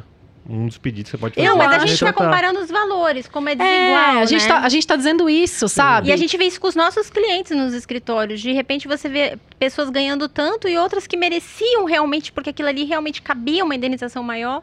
Às vezes tão pouco que dá até raiva, né? Você se sente injustiçado. Revoltante, revoltante. É, é eu não sei se nesse caso atenua, mas vou trazer aqui só pra gente entender o Marco Paulo Del Nero, salvo engano, é procurado da justiça americana, entendeu? Ele não pode nem sair do país. Mas por qual por motivo? Causa, por causa dos escândalos de corrupção na FIFA. ah. Sabe aqueles escândalos? Pô, até que... que o Romário não falou. É. Entendeu? Não foi de então, todo ruim. Então, talvez baseado é. na condenação. É. Quando, eu, que... quando eu tô defendendo alguém assim, eu sempre ponho da pessoa do ofendido, sabe? Exato. pra dizer quem ele é. Então, talvez. Mas isso não justifica. Não, lógico que não justifica, mas talvez pode ser atenuado por isso. Ó, eu, eu trouxe uma condenação lá dos Estados Unidos que, em que ele foi declarado corrupto e eu reproduzi, por exemplo, a decisão dos Estados Unidos que diz que ele é um alguém que se usou, lucupletou ilicitamente. Tá. Mas ele e é aí, procurado? Ele cometeu um crime lá mesmo? Lá, Ou ele está respondendo? Não, lá, lá, salvo engano, ele é, ele é procurado mesmo. Procurado. Tá. Tá. É, eu vamos não vou falar, falar porque eu não sei. É. Vamos falar de MC Mirella. MC Mirella que até é cliente da da nossa querida amiga Adélia. Um beijo pra Adélia aqui. Mas olha, a MC Mirella é processada em 700 mil pro influencer. Então a Adélia tá com serviço. A Adélia ganhou serviço aqui. É, Gabriela Rocha acusou a fanqueira de aliciamento de menores de idade Quanto, em 2019. Quantos anos tem MC Mirella? Sei lá. 15? Não. Caraca. Não, gente, é casada, a MC Mirella. Acabou de separar do cara da Fazenda, porque o cara da Fazenda arrumou uma ah, lá dentro. essa é aquela aí que queria fazer um tá trisal. Separada. Aí ah. ela separou, ele nem sabe que separou. É o Dinho, né? O Mas Dinho. É surpresa. É 23 anos tem é a MC Mirella. Surpresa. A influenciadora digital Gabriela Rocha, que em 2019 acusa a MC Mirella de aliciar menores de idade, entrou com um processo por danos moral, dano moral contra a famosa. No documento a qual a coluna Erlan Bastos do Em Off teve acesso com exclusividade, ela pede uma indenização de 700 mil à cantora, já que teria sofrido com a situação e ficado perturbada com a abordagem. Segundo o texto do processo, em novembro de 2017, a fanqueira entrou em contato com Gabriela, ainda menor de idade na época, por meio das redes sociais, e ofereceu o valor de 2 mil, além de passagem de volta e despesas pagas, para que a vítima saísse com um amigo. Hum. Uau. Hum. Diante, book rosa? Isso é book rosa? Diante a recusa da jovem, Mirella teria insistido, dizendo que ela poderia levar uma amiga para não se sentir sozinha. Após as novas recusas da influenciadora, Mirella então teria insistido mais, dizendo que o tempo passaria rápido e que a jovem poderia dizer para o namorado que iria fazer fotos e presença VIP em um evento. A fanqueira teria, ainda segundo a denúncia da vítima, oferecido uma quantia ainda maior para que a jovem saísse com o homem em troca de dinheiro, nem por 5 mil, na época, com 16 anos, a vítima ficou com medo de, de, de, denunciar a fanqueira, já que se tratava de figura pública reconhecida nacionalmente e influente. A jovem disse ainda que ficou intimamente perturbada com toda a situação por julgar os atos como imorais e criminosos, o que lhe, o que lhe gerou insegurança e medo de que algo poderia acontecer. Gente, é grave isso Gente, mas a, a MC Mirella, em vez de vir a público e falar, imagina, nunca fiz isso, que absurdo. Posso ler a declaração dela, Afonso? Pode. Ela disse o seguinte... Estou achando um absurdo. Sustento mais de 10 famílias. Trabalho e ralo muito. A pessoa que fez isso não tem noção. Você tem pais? Eu tenho pais. Você pensou neles? Sabe como eles estão? Minha avó, que é uma senhora de idade, me ligou desesperada porque viu a notícia na televisão. Desculpa, ela tá preocupada com o que a avó dela vai achar, mas ela não se preocupou em dizer que ela nunca fez isso? É. Com a repercussão, não com o fato em si. Entendeu? Né? Sim. Olha, a Adélia vai ter trabalho aí. Mas olha aqui, ó. Ah, que que aconteceu? foi intimada e ouvida na condição de testemunha e vítima em uma investigação da Polícia Federal em andamento na primeira vara da Justiça Federal de Sorocaba, lá da sua cidade, ó. Hum, contra uma lá. quadrilha de exploração sexual com envolvimento até da modelo Núbia Oliver, que é outra. Eita, o que, que aconteceu? A história ganhou repercussão nacional. Eu acho que existe aí um que gente, hein? Em entrevista à revista Quem, na ocasião, a advogada da MC Mirella, Adélia, esclareceu que a fanqueira já contribuiu com seu testemunho e várias outras pessoas também vítimas da quadrilha foram ouvidas. A polícia investiga o Issan Nassar, um empresário dono de um dos maiores shoppings do Paraguai, supostamente responsável por explorar sexualmente melhores de idades, agenciadas por Rodrigo Otávio Cotaiti, a pedido dele. A abordagem era feita em redes sociais. Gente, mas posso falar? Nesse site que eu tô aqui, tem os prints das conversas, né? É que hoje em dia também até isso dá para falsificar, né? Deixa eu ver. Aí, ó, tem os prints das conversas dela oferecendo 5 mil reais. Nem por 5 ela não aceita. Complicado, hein? Complicado. Babado, hein? A MC, Babado. mas, gente, a MC Mirella não, não faz tanto Precisa tempo disso? assim. É, né? Não, é. Precisa disso. Pode ser alguém que tem. Pode ser uma dessas que caiu no golpe achando que era MC Mirella e não era. Também, é. né? Até provar Sim. que focinho de porco não é tomada, mas pode ser que não seja. Eu tenho uma cliente que, que achou que ia casar com o Johnny Depp, gastou uma fortuna e tinha certeza absoluta que isso ia acontecer. Então, quem Sério? sabe, quem sabe não tá numa situação parecida aí. Acho complicado, uma- um caso muito grave, né? Você viu aquele jogador lá de vôlei que achou que por 15 anos que tava namorando aquela modelo? Com a Alessandra Ambrosio, É. né? Gente, Mas olha do céu. só, tá? Ah. Deixa eu falar. Fala. Aqui tem os prints, de fato, é verdade pelos prints, né? Mas olha que engraçado. Ah, quem é ele? Quem é ele? Ah, ele é dono de um shopping do Paraguai. Acho que eu já falei com ele. A, a menor de idade falou isso? É. Ah. Eu, hein? É book rosa? Estranho Mas, mas peraí, né? peraí, peraí. Só, só pra esclarecer. Ela falou, ah, quer sair com o cara tal, ela pediu comissão. Não. Ela só perguntou se a menor queria sair com o cara, é isso? É. Não que isso seja menos grave, né? Não, aqui ela tá falando assim, quer sair com ele, ele paga tanto. Você quer, não quer? Nem por dois mil, nem cinco mil? Entendi. É triste, né? Sei lá, vamos ver em que pé Mas isso tem vai algum dar. crime? Mas tem algum crime? Aliciamento de menor. Ah, ela era menor. É. Ela tá induzindo a menor a sair é, por dinheiro. E como é que ela faz isso escrito, né? Então, né? E por isso que eu tô falando. É, é o que a Sueli falou. Ela precisa disso? Estranho. Achei estranho esse, esse assunto aí. Você é, não. é recente isso? Alguém do chat se manifestou? Não. Não? Ninguém O sabe? povo tá até triste aqui. Doutor Afonso, vendi um veículo, preenchi o recibo, já fiz a alegação no cartório. Só não levei a alegação até o Detran. A- acontece que o atual dono está tomando multas e está vindo na minha CNH. O que, que eu faço? Aí tem duas soluções, né? A primeira é uma administrativa que você mesmo pode, é, com esse comprovante que você passou o carro para outra pessoa, você leva no Detran. Se você tiver dificuldade, pode procurar também um despachante. Agora, se você quiser é, algum ressarcimento por conta é, do seu nome, é, do que você teve que pagar, aí você pode também é, procurar um advogado e ingressar com uma ação para resolver isso judicialmente e até ter esse dinheiro meio que de volta, né? E o comunicado de venda faz online agora, né? Pelo site do É. Detran. Então dá para você resolver administrativamente essa parte. Agora, quanto aos valores, quanto a essas coisas, aí você tem que procurar um advogado. Mas aí, no caso de ter feito a comunicação da venda, as multas vão pra quem? Enquanto tiver no nome do antigo proprietário, vão para ele. Então, mas se ele, se ele avisa, se ele fez essa comunicação de venda e só o novo proprietário não alterou, eu não sei pra quem que fica. Aí, vai para essa pessoa que tá com o carro novo Ah, agora. vai pra pessoa? ela. Só que aí vai a partir daí, não, não é retroativo, Não é retroativo. entendeu? Aí você que tem que cobrar esses valores. Tá. Então, acho que ficou pra gente, acho que resumir é, até a comunicação no Detran, o antigo proprietário é responsável. Isso. A partir Toma daí, pontuação também. pontuação, paga, tudo mais. A partir daí, é o novo proprietário. E aí é óbvio que se você sofreu um prejuízo em razão do antigo proprietário, você move uma ação de indenização por isso, né? Você, você pode Uhum. perder sua carta por causa disso, né? É, e toma cuidado também, porque essa outra pessoa pode causar um acidente, matar alguém, e você, até você provar que não era você, que você não estava mais na posse, se você tá ali com um documento, ok, mas até você explicar tudo isso, você vai ter uma dor de cabeça aí bem interessante. Gente, aconteceu uma coisa muito engraçada comigo essa semana. Semana retrasada. É, ligaram para um cliente meu, para a secretária dele, dizendo que era do departamento de trânsito de uma cidade no interior e que tinha encontrado um veículo, descrição, papapá, e que verificou que aquele carro estava penhorado e que o meu cliente era credor daquele carro. A secretária dele me ligou, eu falei: "Você tá de brincadeira? Eu tô procurando esse carro desde 2014. Juro por Deus, eu penhorei esse carro em 2014. Aí entrei em contato com o diretor do departamento de trânsito, né, que tinha ligado, um senhor super bacana. Ele falou: Olha, doutor, é o seguinte, encontrei esse carro. Ele está estacionado num posto de gasolina, ele está estacionado em local correto, só que o posto acabou avisando que está lá abandonado.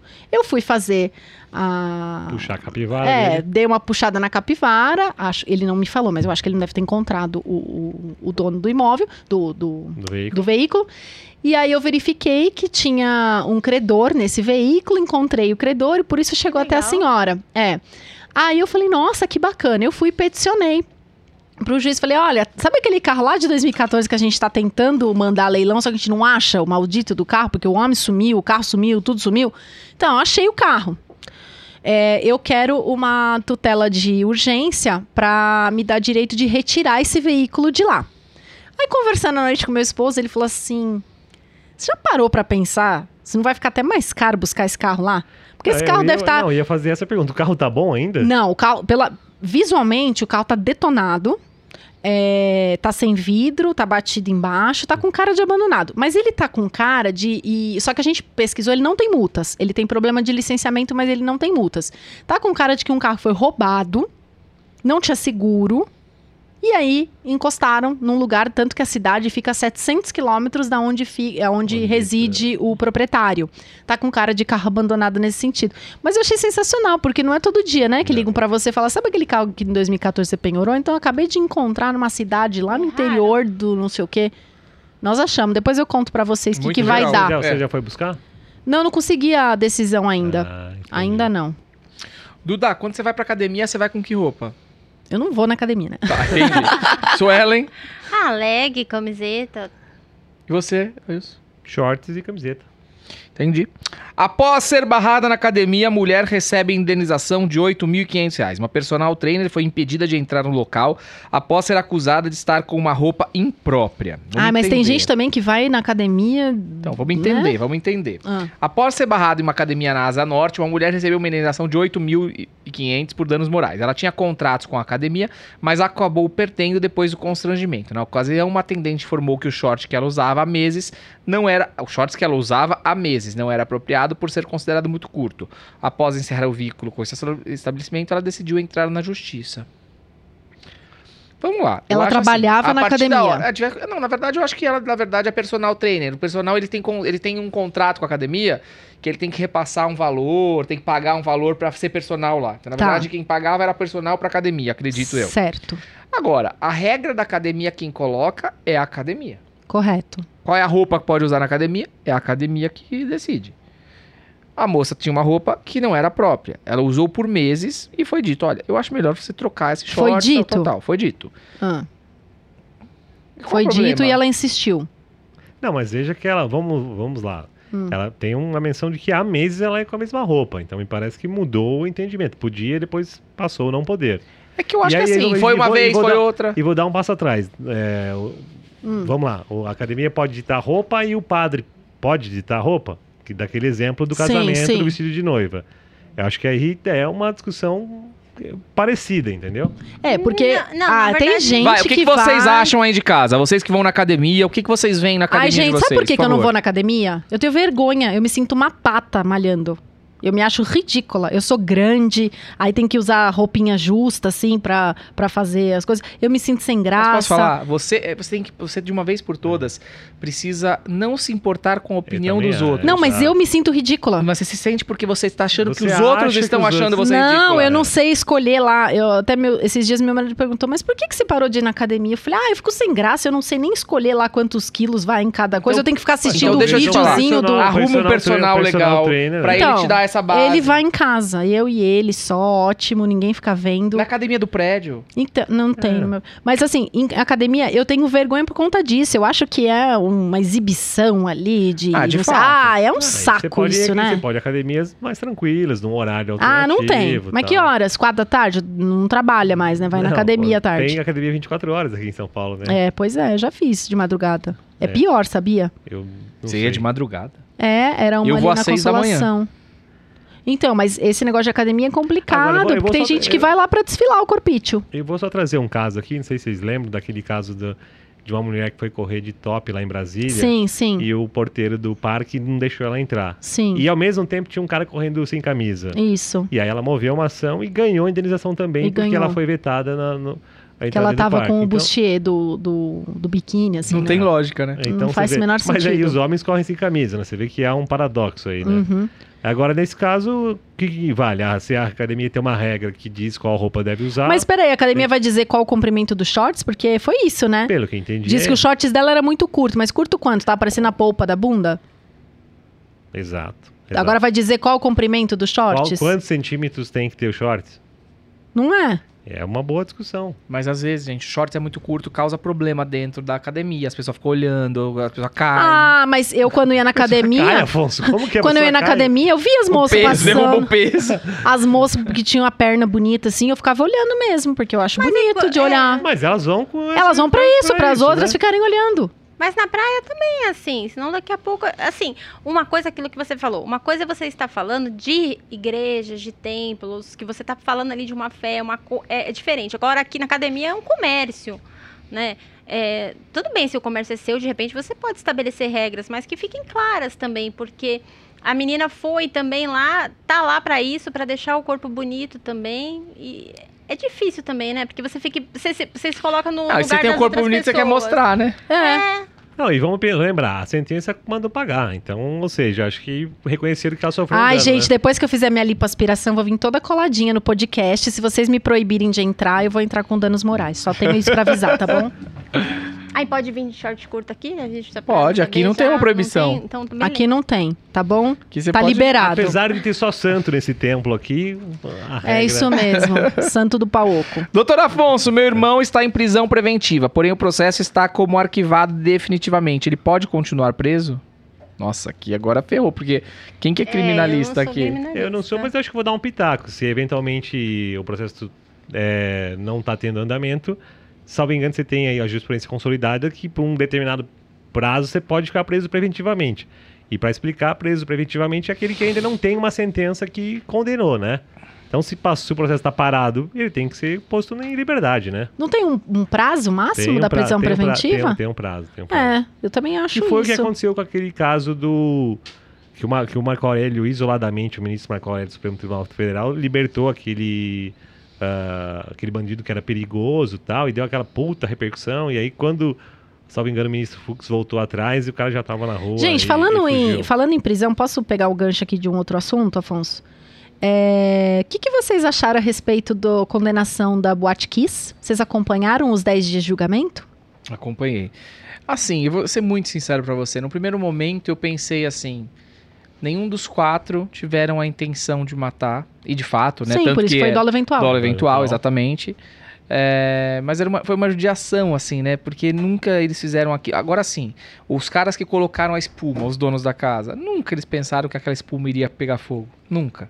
Isso foi pensado. Senão ele não colocaria. Se tivesse surgido a hipótese de que essas espumas poderiam pegar fogo, não teriam colocado. Então não foi aventado essa hipótese. O cara da banda que ligou o foguinho, ele estava acostumado a ligar o foguinho sempre. O show da banda sempre tinha o foguinho. Ele comprou o foguinho, ligou o foguinho, era o emprego dele. E ele foi condenado pela morte de todo mundo. Então, assim, é uma sequência de erros a Boate Kiss, né? Na verdade, é, os seguranças da porta não deixavam as pessoas sair. Por quê? Porque não tinham a informação de que De lá que dentro tava tava pegando, fogo. É. Então, assim, é uma sequência de erros, uma fatalidade. É, me dá dó dos que foram condenados, porém, ao mesmo tempo, me dá dó das 242 famílias que perderam seus Eu entes achei- queridos. Porém, Hum. É, eu acho que a condenação dos quatro, ela serve como educar. Ela, é- na verdade, vai Educativa, educar. é. Ela é educativa, não pra eles, pra Pra Boate outros. Que acabou, mas pras próximas baladas, pra quem abriu o seu negócio, para as pessoas pensarem duas vezes antes de colocar uma espuma mais barata, antes de colocar profissionais Fazer um- não fazer um pro- capacitados. fazer um é isso, projeto. é isso. Eu achei sensacional a parte que o juiz fala o seguinte, que não há jurisprudência para dizer dolo eventual que matou quase 300 pessoas. Porque matar quase 300 e tentar matar mais de 600 é, é próximo ao terrorismo ou outros crimes nesse, nesse tipo no Código Penal. Que realmente foi isso. Foi uma fatalidade por conta da negligência de alguns, economia talvez. é, Mas que nunca imaginaram. Ah, assumiram risco. Mais ou menos. Ah, assumir o risco. A partir do momento que você acende um fósforo que seja num ambiente fechado, você assume um risco. Mas, Duda, deixa eu te falar uma coisa. Hoje em dia, você vai numa baladinha, as baladinhas, todo mundo solta foguinho dentro pra comprar champanhe mais cara. Solta ainda? Ô, Eu achei que isso é, não tinha mais depois da Botkiss. Hoje eu tava conversando com meu irmão sobre isso. Eu falei, eu queria isolar tal, eh, tal lugar pra fazer as gravações e tal. É, o que, que eu posso colocar? Ele falou assim, já falou pra mim, cuidado, porque tem es- espuma, ela é altamente inflamável, né? Então você tem, tem uma adequada. Mas ela custa, tipo assim, 10, 15 vezes mais. Uhum. Então, nem sempre as pessoas chegam lá e falam assim: não, eu não pretendo pôr fogo em casa, né? Não, não pretendo pôr fogo. Aí você compra mais barata porque você está achando que. Qual a probabilidade de pegar fogo? Gente, quem não entende, acha que nenhuma. Mas quem entende de elétrica, de eletricidade, como ele falou, não vai brincar com isso. Aí eu já fiquei até com medo, né? Falei, então nem vou, mas, Mas eu, arriscar. mas eu gostei de acompanhar os 10 dias de, de julgamento para ver a postura do juiz, dos júris, do advogado, principalmente do advogado de defesa lá. É. Teve umas coisas que eu achei um pouco esquisitas, né? É, eu defendo muito até essa questão aí de Estado laico, tudo, né? E, e, de repente, você viu aquela, aquele livro das cartas que a advogado usou? Uhum. Não- eu não assisti tudo para poder ter uma opinião muito formada sobre isso, né? Mas eu achei um pouco estranho ali. Eu já acho que assim, o júri é para pessoas Exato. que, que, que gostam dessa encenação, faz parte não é muito do... tetatrólogo? É, Então, eu- mas eu- eu faz fiquei- parte do show. eu- mas eu fiquei Mas precisa? constrangida. Eu fiquei constrangida. Aquela gritaria, eu não sei, eu não entendo, não é minha área de atuação. É, Tá. Mas eu acho que há um exagero, há uma falta de respeito. Teve um momento que eu vi a pessoa sendo até mal educada com, com o juiz, assim, eh, o advogado, eu não sei, eu acho que é muito teatro, muita gritaria. É, a Ah, única mas- coisa que eu gostei foi da frase, né? Enforque-se com a corda da, da liberdade de expressão, fale, né? Que, que o juiz fala para advogado. Eu gostei dessa frase, assim, que eu acho Uhum. que foi a coisa que mais realmente me chamou a atenção. Mas eu achei muito, sei lá, não gostei muito. É, eu, a- eu acho que tem coisas que são desnecessárias, que nem em determinado ponto ele chegou, pegou o condenado, levou te- pra pessoa que tava depondo e falou: Você odeia ele? Aí a pessoa falou: Não. Eu falei: Então, se você não odeia ele, o juiz falou: Por que, que você não perguntou para as outras 20 que sentaram também aí? Você tá perguntando só pra essa? Porque essa tem um, um, um perfil diferente das demais. Essa tá mais calma, mais tranquila. Por que você não perguntou para as outras 20 que também sentaram aí se odeiam o, o, o réu? E realmente, é um jogo. Não, é que exatamente. É que como, é, como os jurados não conhecem de direito, são pessoas do povo, a, a figura do advogado e do promotor, né? Vamos lembrar que o Ministério Público, né? O Sim. dono, da, Intimidam, né? o dono da ação penal quer mostrar uma versão que às vezes não tem nada a ver com o processo. Sim. Porque se o jurado, é, diante de todas as provas, falar, não, ele tem que ser absolvido, é é soberano, É. não se discute, entendeu? Exatamente. Você pode, o cara pode confessar que matou, mas o jurado fala assim, não, mas ele matou, mas eu não quero que condenar ele. Não vai vale, condenar. vale o que o jurado decidir, entendeu? Por isso que eles usam isso. Talvez, olha, o cara tá falando que não odeia, ou seja, se a vítima não odeia o réu, vocês, que vão, você vocês, vai? vão, vocês vão É. condenar. É uma estratégia de defesa que... Por isso que essa não é minha área. Pois é. Bom, a gente tem aqui um caso que foi emblemático, é um caso que saiu em toda a mídia, um caso triste aqui, né? É o caso do Evandro. Defesa de condenados por morte da criança pede à justiça a revisão criminal da sentença. Segundo a defesa, parecer atesta a veracidade de gravações que apontam tortura dos condenados. O documento pede que Beatriz Abage, Davi dos Santos Soares e Oswaldo Marceneiro sejam absolvidos e indenizados. É, o que, que aconteceu aí? Vamos lá, eu vou ler aqui. Quem que sabe esse caso aqui bem? Vocês lembram dele?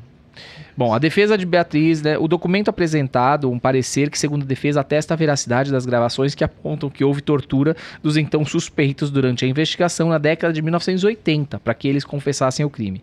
Segundo a defesa, durante o julgamento em que os três foram condenados, as gravações com as confissões foram apresentadas editadas. Os áudios completos que mostram os acusados recebendo instruções para confessar os crimes se tornaram públicos em 2020. Então foi isso. A, a Eles- tortura foi para que para que eles confessassem. confessassem o crime. Ao fim de uma batalha judicial que se prolongou por mais de duas décadas, Beatriz Abage foi condenada a 21 anos de prisão. Os pais de Santo, Oswaldo Marceneiro e Davi dos Santos Soares, foram condenados a 20 e 18, respectivamente. De acordo com o pedido, as provas são ilícitas porque foram obtidas mediante tortura e influenciaram o restante do processo. Os advogados pedem que Beatriz e Davi sejam absolvidos e os processos sejam anulados aqui, né? Esse é um caso que aconteceu Mas é o que? É uma rescisória? O que, que eles estão pedindo? É, Na verdade, acho que não chama rescisória aqui. Acho que é uma né? revisão criminal. É né? Tá. revisão criminal, né? Tá. É, desde os anos 90, Mas tem o mesmo caso prazo, teve isso? cinco julgamentos diferentes. Um dos tribunais realizado em 98 foi o mais longo da história brasileira, do judiciário brasileiro, com 34 dias. Na época, Beatriz e Celina Bage, mãe dela, foram inocentadas porque não houve a comprovação de que o corpo encontrado era do menino Evandro. O Ministério Público recorreu ao novo júri em 2011. E aí foi, foi, foi. A reviravolta foi. O pedido foi feito pela, após a jornalista Ivan Mizanzuki publicar no podcast Projetos Humanos os áudios completos das confissões. Segundo a defesa, as gravações completas mostram pedidos de socorro dos então investigados e provas de coação e ameaças por parte dos torturadores. Segundo a defesa, apenas uma parte dos depoimentos tinha sido anexada aos processos contra os acusados. O pedido de revisão contém o parecer de um perito contratado pelos advogados, que diz que os áudios são autênticos. Os documentos também apresentam um parecer psicopatológico que apontam que houve tortura. Você vê que legal a questão do perito, né? A Sim, importância sim, do perito sim. técnico aqui. Mas e por que que na época não foi levantado isso? Apareceu agora esses áudios. Esses Ah. áudios estavam escondidos, né? Mas parte dos áudios que foi É, usada no processo, usados, né? É, o, o perito conseguiu verificar com base em parte, nesse, parte dos áudios de que a voz estava com, com indícios de que a pessoa estava sob tortura para respondê-los. É, Não, o que eu entendi é que eh, no processo foram utilizados áudios parciais e depois se conseguiu áudios to- integrais, totais, né? E aí, no contexto do áudio total, você percebe que eles foram torturados. O que, que a gente vê nessa situação? Que depois, mesmo tanto tempo, aparecendo uma prova, dá pra pedir a revisão criminal e mudar. Ah, é, e é importante dizer que eh, tortura, qualquer outro meio de coação de uma prova anula todo o processo. Todo o né? E processo. vamos lembrar que o Estado não pode torturar ninguém. entendeu? O Estado ele tem que punir, ele tem que investigar, ele tem que ir atrás, mas torturar não é admitido. Então, uma vez que ele faz isso, aí o processo. E quem fez a tortura? Acho tem o que- nome acho do que- indivíduo? Acho que quem. Porque não fala. Mas na verdade, provavelmente até mesmo quem quis. Quem queria condenar, né? Polícia deve ter sido, não? Não sei. Não sei, mas porque tem muitos anos o caso do menino muito, Evandro, muito né? tempo, muito tempo. É. E eles foram presos? Sim, foram Ah, Sim, presos. foram condenados há bastante ano, né? Então, foram condenados e presos, porque agora, né? Você pode ser condenado e res- continuar respondendo em liberdade. Já não faz pergunta difícil. Não, porque o caso da Botkiss foi isso. Eles foram. Eles, é, Agora, né? Tá com essa é, situação, né? É, o juiz falou na hora, ó, condeno 22, 18, 17, sei lá quantos anos de prisão. É, saem daqui presos, mas não precisa algemar. E aí, logo na sequência, apareceu o habeas corpus preventivo. E aí, eles vão responder em liberdade. O que muita gente me pergunta. Eu não sou da área, mas é aquele negócio, né? Você é advogado? não, todo mundo- É, Parece aqui- que você tem que é- saber o do é, começo ao Eles vão fim. ficar por quanto tempo em liberdade? É, mas Vai por que, um que ele vai ficar em é. liberdade? Mas como assim? É que assim. como pra- assim o juiz já a tinha via, um... via de regra, Ah. para se prender o sujeito, você tem que esperar a sentença condenatória transitar em julgado. Então, enquanto não acabar os recursos, o sujeito fica solto. Exceto Ou- se ele ameaçar a testemunha, ou se ele, tentar pôr em fugir. risco algo da Exato, sociedade, exatamente, né? se decreta um Chico. Picadinho, uns Cê- caras... Exato, você decreta a prisão preventiva, que tem os seus requisitos, para ele Uhum. ficar preso enquanto ele responde o processo. Quando chegar no final do processo, se a condenação for mantida lá, eles vão ser presos, vão cumprir, e aí vão ficar lá. Aí, Afonso, posso contar uma coisa engraçada? Deve. Quando eu era artista, né? Eu fui acompanhar uma vez... Você é ainda, né? É, quando eu era É. artista de televisão, tô brincando. Quando eu era artista, eu fui acompanhar uma colega minha num presídio, lá em Votorantim. Que ela tinha que atender uma pessoa, tá? Na época eu tava, eu tava fazendo faculdade, tava no comecinho da faculdade, estava no primeiro ano de faculdade. E eu já não tinha mais o programa anterior, tinha um programa na Band na época. E aí ela conseguiu lá a autorização, que é estagiária de direito e tal. Entrei com ela, não sabia como era, né? Aí pediu pra chamar, era a Kelly do X9, eu nunca mais esqueço. Aí chamou a Kelly do X9. Era a bandida? Era a bandida que a minha colega estava atendendo. Aí chegou, só que não chegou só a Kelly, chegou um monte. Parece, parecia assim um, um burburinho. Não podia saber que tinha advogado, elas todas querem ir, sabe? E aí a gente conversava com elas pelo. Não é, Pelo como. vidrinho. Não é como na televisão, no filme, que todo mundo. Ah, que bonitinho, você pega o fone e fala com o presidiário. Não. No- é, parla- no parla- tete a tete, Parlatório que chama, né? Só que tem a, a grade. Tete a tete, tete a tete. É, no tete a tete, tate a tate. e, e- e com o. Só que tem a. a- A grade. a grade. Aí a gente chegou, tal, não sei o quê. Aí a minha colega falando, papapá, papapá, papapá. Uma ali- gritou lá atrás. É a Duda Chaves. Eu falei, ah, não. Aqui não. Juro por Deus, juro pelos meus filhos. Você não é a Duda Chaves? Ai, eu assisti seu programa. Ai, não sei o quê. Eu falei, ai, não, gente. Eu falei, não, não sou eu, não. Eu Nossa, sou a, que mentira. eu sou a estagiária da doutora. Imagina, Reconhecido no presídio. reconhecida no presídio Essa- de Votorantim. Olha só É que a maravilha. É o preço da fama, É né? o preço da fama. É o preço da fama. Realmente, né? É o Ai, preço da ai. fama. Onde isso vai parar, né? Não sei. Não sei, dito sinceramente. Mas tá, tô, tô melhor que o Afonso ainda, né? Doutor Afonso, comprei um apartamento e consta no meu contrato que a vaga da minha garagem é a de número 3. E estou usando a vaga 1. Quero usar a vaga 3, que é minha por direito, mas o vizinho se recusa a sair da vaga. Como proceder? Chega mais Gente, cedo que ele estaciona antes, meu amigo. Sei lá, né? Porque ele não tá estacionando na vaga. Fica o dia inteiro o carro na vaga, né? Você tem que falar com o síndico. Aqui, É. primeira Exato. coisa é falar Primeira com o coisa. síndico. O síndico vai notificar, vai multar. Exato, Depende. É isso. Às vezes teve alguma convenção de condomínio em que ficou estipulado entre os moradores a troca das vagas. Bom, aí você não pode reclamar, aí você aguenta Então, você tem que pesquisar É, não, a primeiro, né, coisa meu é querido? É falar com o síndico por que que ele tem a vaga número 1 e a, de- a 3 e não pode usar a 3. Isso. Se o síndico falar, não, de fato a 3 é sua, o síndico tem que tomar providências pra dar a 3 pra ele. Se o síndico falar, olha, teve um sorteio depois, aconteceu alguma coisa e tal, vai explicar pra ele que ele não tem mais a vaga 3. E aí. A Suelen tá tão revolta que meu medo é que ela falasse assim: vai lá e piche o carro dele, dizendo a vaga é minha. Vai lá. Será que você não sabe? Olho por olho, dente por dente, entendeu? Aqui é a Érica, a era, a era pré-histórica. Olha só, que- ah, olha só a imagem que tá fazendo de mim. Que absurdo, que absurdo. Não, mas Não. uai, sei lá, né? Galera, Fala, olha, vou- não, não, nem tenho muito o que falar. Hoje eu dei muita risada aqui. A gente falou muita besteira, mas falou muita coisa importante também. Eu acho que trouxe muita clareza pro pessoal de casa. Lembrando pra vocês que o Pod Legal tá no ar aí pelo Spotify, pelo YouTube, toda segunda, toda quarta, às 20 horas. Queria agradecer a participação de vocês. Passa ah, e eu vou rápido. pedir pra quem tá aí eh, indicar os amigos e O quê? se inscrever no canal. Boa, então vai, faz se isso. inscreve faz essa no parte. canal. Pra vai ficar lá. legal. É, meus filhos cantam essa música, deve ser de algum youtuber famoso, né? Mas é isso, gente. Vamos divulgar. O que a gente faz aqui é tão legal, tão divertido. Você tem conhecimento e dá risada ao mesmo tempo e sabe que a gente participa de problemas que são comuns para qualquer pessoa, para qualquer ser humano. E nós, advogados, estamos aqui para auxiliá-lo e de uma forma descontraída dividir com vocês um pouco de conhecimento. Então, se inscreve no canal, chama os amigos, se inscrevam no canal para vocês receberem sempre o avisozinho de quando tem eh, programa novo no ar. É isso, Afonso? Olha, propaganda feita. Olha, Muito Deus. bem. Nem é. me deve Ah. um gin, hein? Agora eu quero Caraca. falar com a Duda do. eh, Você sabia, né, que eu era. Depois que eu fui artista, tal, que eu tinha programa na TV, depois eu fui Popstar, depois não sei o que lá. Aí eu fui contratado pelo computador do milhão. Eu ia naqueles programas Ah, da Márcia Gold. mentira! Ah, você não sabia? Nossa, você tá a- brincando? Você fazia a isso? propaganda? Lógico, aí eu, eu era chamado. a- Eu, eu ia na Márcia Goldsmith, por É, exemplo. vem Aí a Márcia falava, agora a gente vai falar com o Afonso do computador milhão. Aí eu falava, boa tarde, Márcia, 0300 789 8383, é o computador do milhão do Consórcio Nacional Pan-Americano. Você não pode perder, são R$ 49 Você reais mensais, isso? sem consulta, USPC, kit multimídia. Muito obrigado, Blá, blá, blá, blá, Márcia, tchau. Você falava? Eu decorei, né, que eu tinha que falar em um Ai, minuto. gente, era meu sonho. Eu queria ser aquela moça que vende Sério? o iogurte. Da Tupiterme? É. Oh, Eu ela tem a voz da falha, né?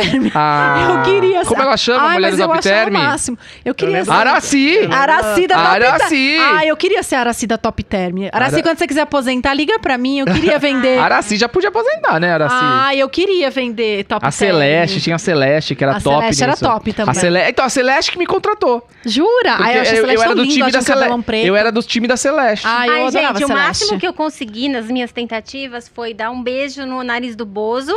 Ah. e eu queria ser borboletinha da época da Mara Maravilha, né? Então, Ah. meu irmão era figurante. Tinha isso? E aí, tinha. Aí eu fui lá no, no negócio, eu queria, falei pra ela, só que eu era bem gordinha. Aí eu falei pra ela assim: eu queria ser borboletinha. Ela, você é muito gorda. Ah, olha! Que. Traumatizou a minha vida. Desse- assisti Não, veja como a liberdade de expressão tem limites, É, você tá Não, vendo? aí é ofensa. É Aí, ó, Aí aí a criança É, cresce. Não pode. Um dia desses veio algum advogado aqui que era Angeliquete. Mentira. Angeliquete? É. Ele, ele veio aqui no programa, eu não Quem me lembro era? qual eu é. não tava nesse. Ele contou que ele foi angélico, sei lá eu como chama. Angeliqueto. Eu nem sabia que a Angélica tinha Também não. isso. O Ailson deve ter sido. É, Eu fui, eu fui. Backstreet Boy. Ah, não. Backstreet Boy. Foi o quê? Eu fui, trabalhei no, na roça, né? Minha vida não foi fácil. Nasci numa fazenda, ordenhava vaca, andava a cavalo, dirigia trator, entendeu? Essa foi a minha Você é o rei do gado Você desse... entende de gado, de vaca? É, eu Ai, não, você vai fazer entender. aquela pergunta pra ele? Vou. Ai, não. Não, meu, Me tira uma Prepara. dúvida. Por que, que as vacas gostam de ficar lá no alto do morro? Porque tem uns morros assim, que é bem alto assim, né? E a vaca fica lá em cima. Eu tenho medo que ela caia lá de cima, que rola. Por quê? Não, rolar não vai rolar. Ela é acostumada com isso, né, Afonso? Eu vou trazer essa resposta numa próxima, mas eu acredito que ela vai comendo o capim e o E vai capim chegando lá em cima. Vai chegando lá em cima e o capim mais novo, mais verde, é o que ela mais Porque gosta. eu, né? eu Ufa. viajei e eu não vi nenhuma vaca embaixo. Eu, Eu só achei- vi elas em cima. Eu achei que você ia perguntar se ele já tinha visto a inseminação artificial na Vai, vaca. para de falar besteira. Mas eu já vi- Vamos lá, a eu- Duda tá muito empolgada pra falar besteira. o Meu pai faz partos de vaca. Meu É. Deus. Exatamente. Vai lá, faz, Faz o parto da vaca? tira o Mas, bezerro. gente, mas eu, eu- a minha vaca do meu sítio teve parto, ninguém fez o Não, parto, ela é fez sozinha. Não, porque às vezes o bezerro não tá no jeito certo pra nascer, entendeu? Foi Ah, sorte é? dela, então, hein? exato, exato. Às vezes ela não consegue. Nossa, e o bebê parto. cai, né? Toma um tombo de Toma- cima da é, vaca, já, né? Já nasce Ai, esperto, né? É. Já nasce esperto. Já nasce já até ligeiro. vou mandar um abraço pro meu pai, então. Um beijo pra minha mãe que Isso. tá acompanhando aí. Obrigado, viu? Você viu, né? Ex-participante do Bozo, ex-Backstreet Boy, ex... Esse- é, é tudo esse. E caipira, Aqui é né? esse. E agora nós estamos aqui no Pode Você vê Legal. que pode legal é cultura, né? Aqui você aprende a inseminar a vaca, nascer vaca, por que a vaca fica em cima. Enfim. Boa noite, obrigado pela sua participação. Chega, Valeu, Duda. beijo, Beijo. obrigada. Suelen, obrigado. Aí eu sou o Eleu. Valeu. Obrigado você. Sem você, nada disso existiria. Uma ótima noite e a gente se vê na quarta-feira às 20 horas. Até. Tchau.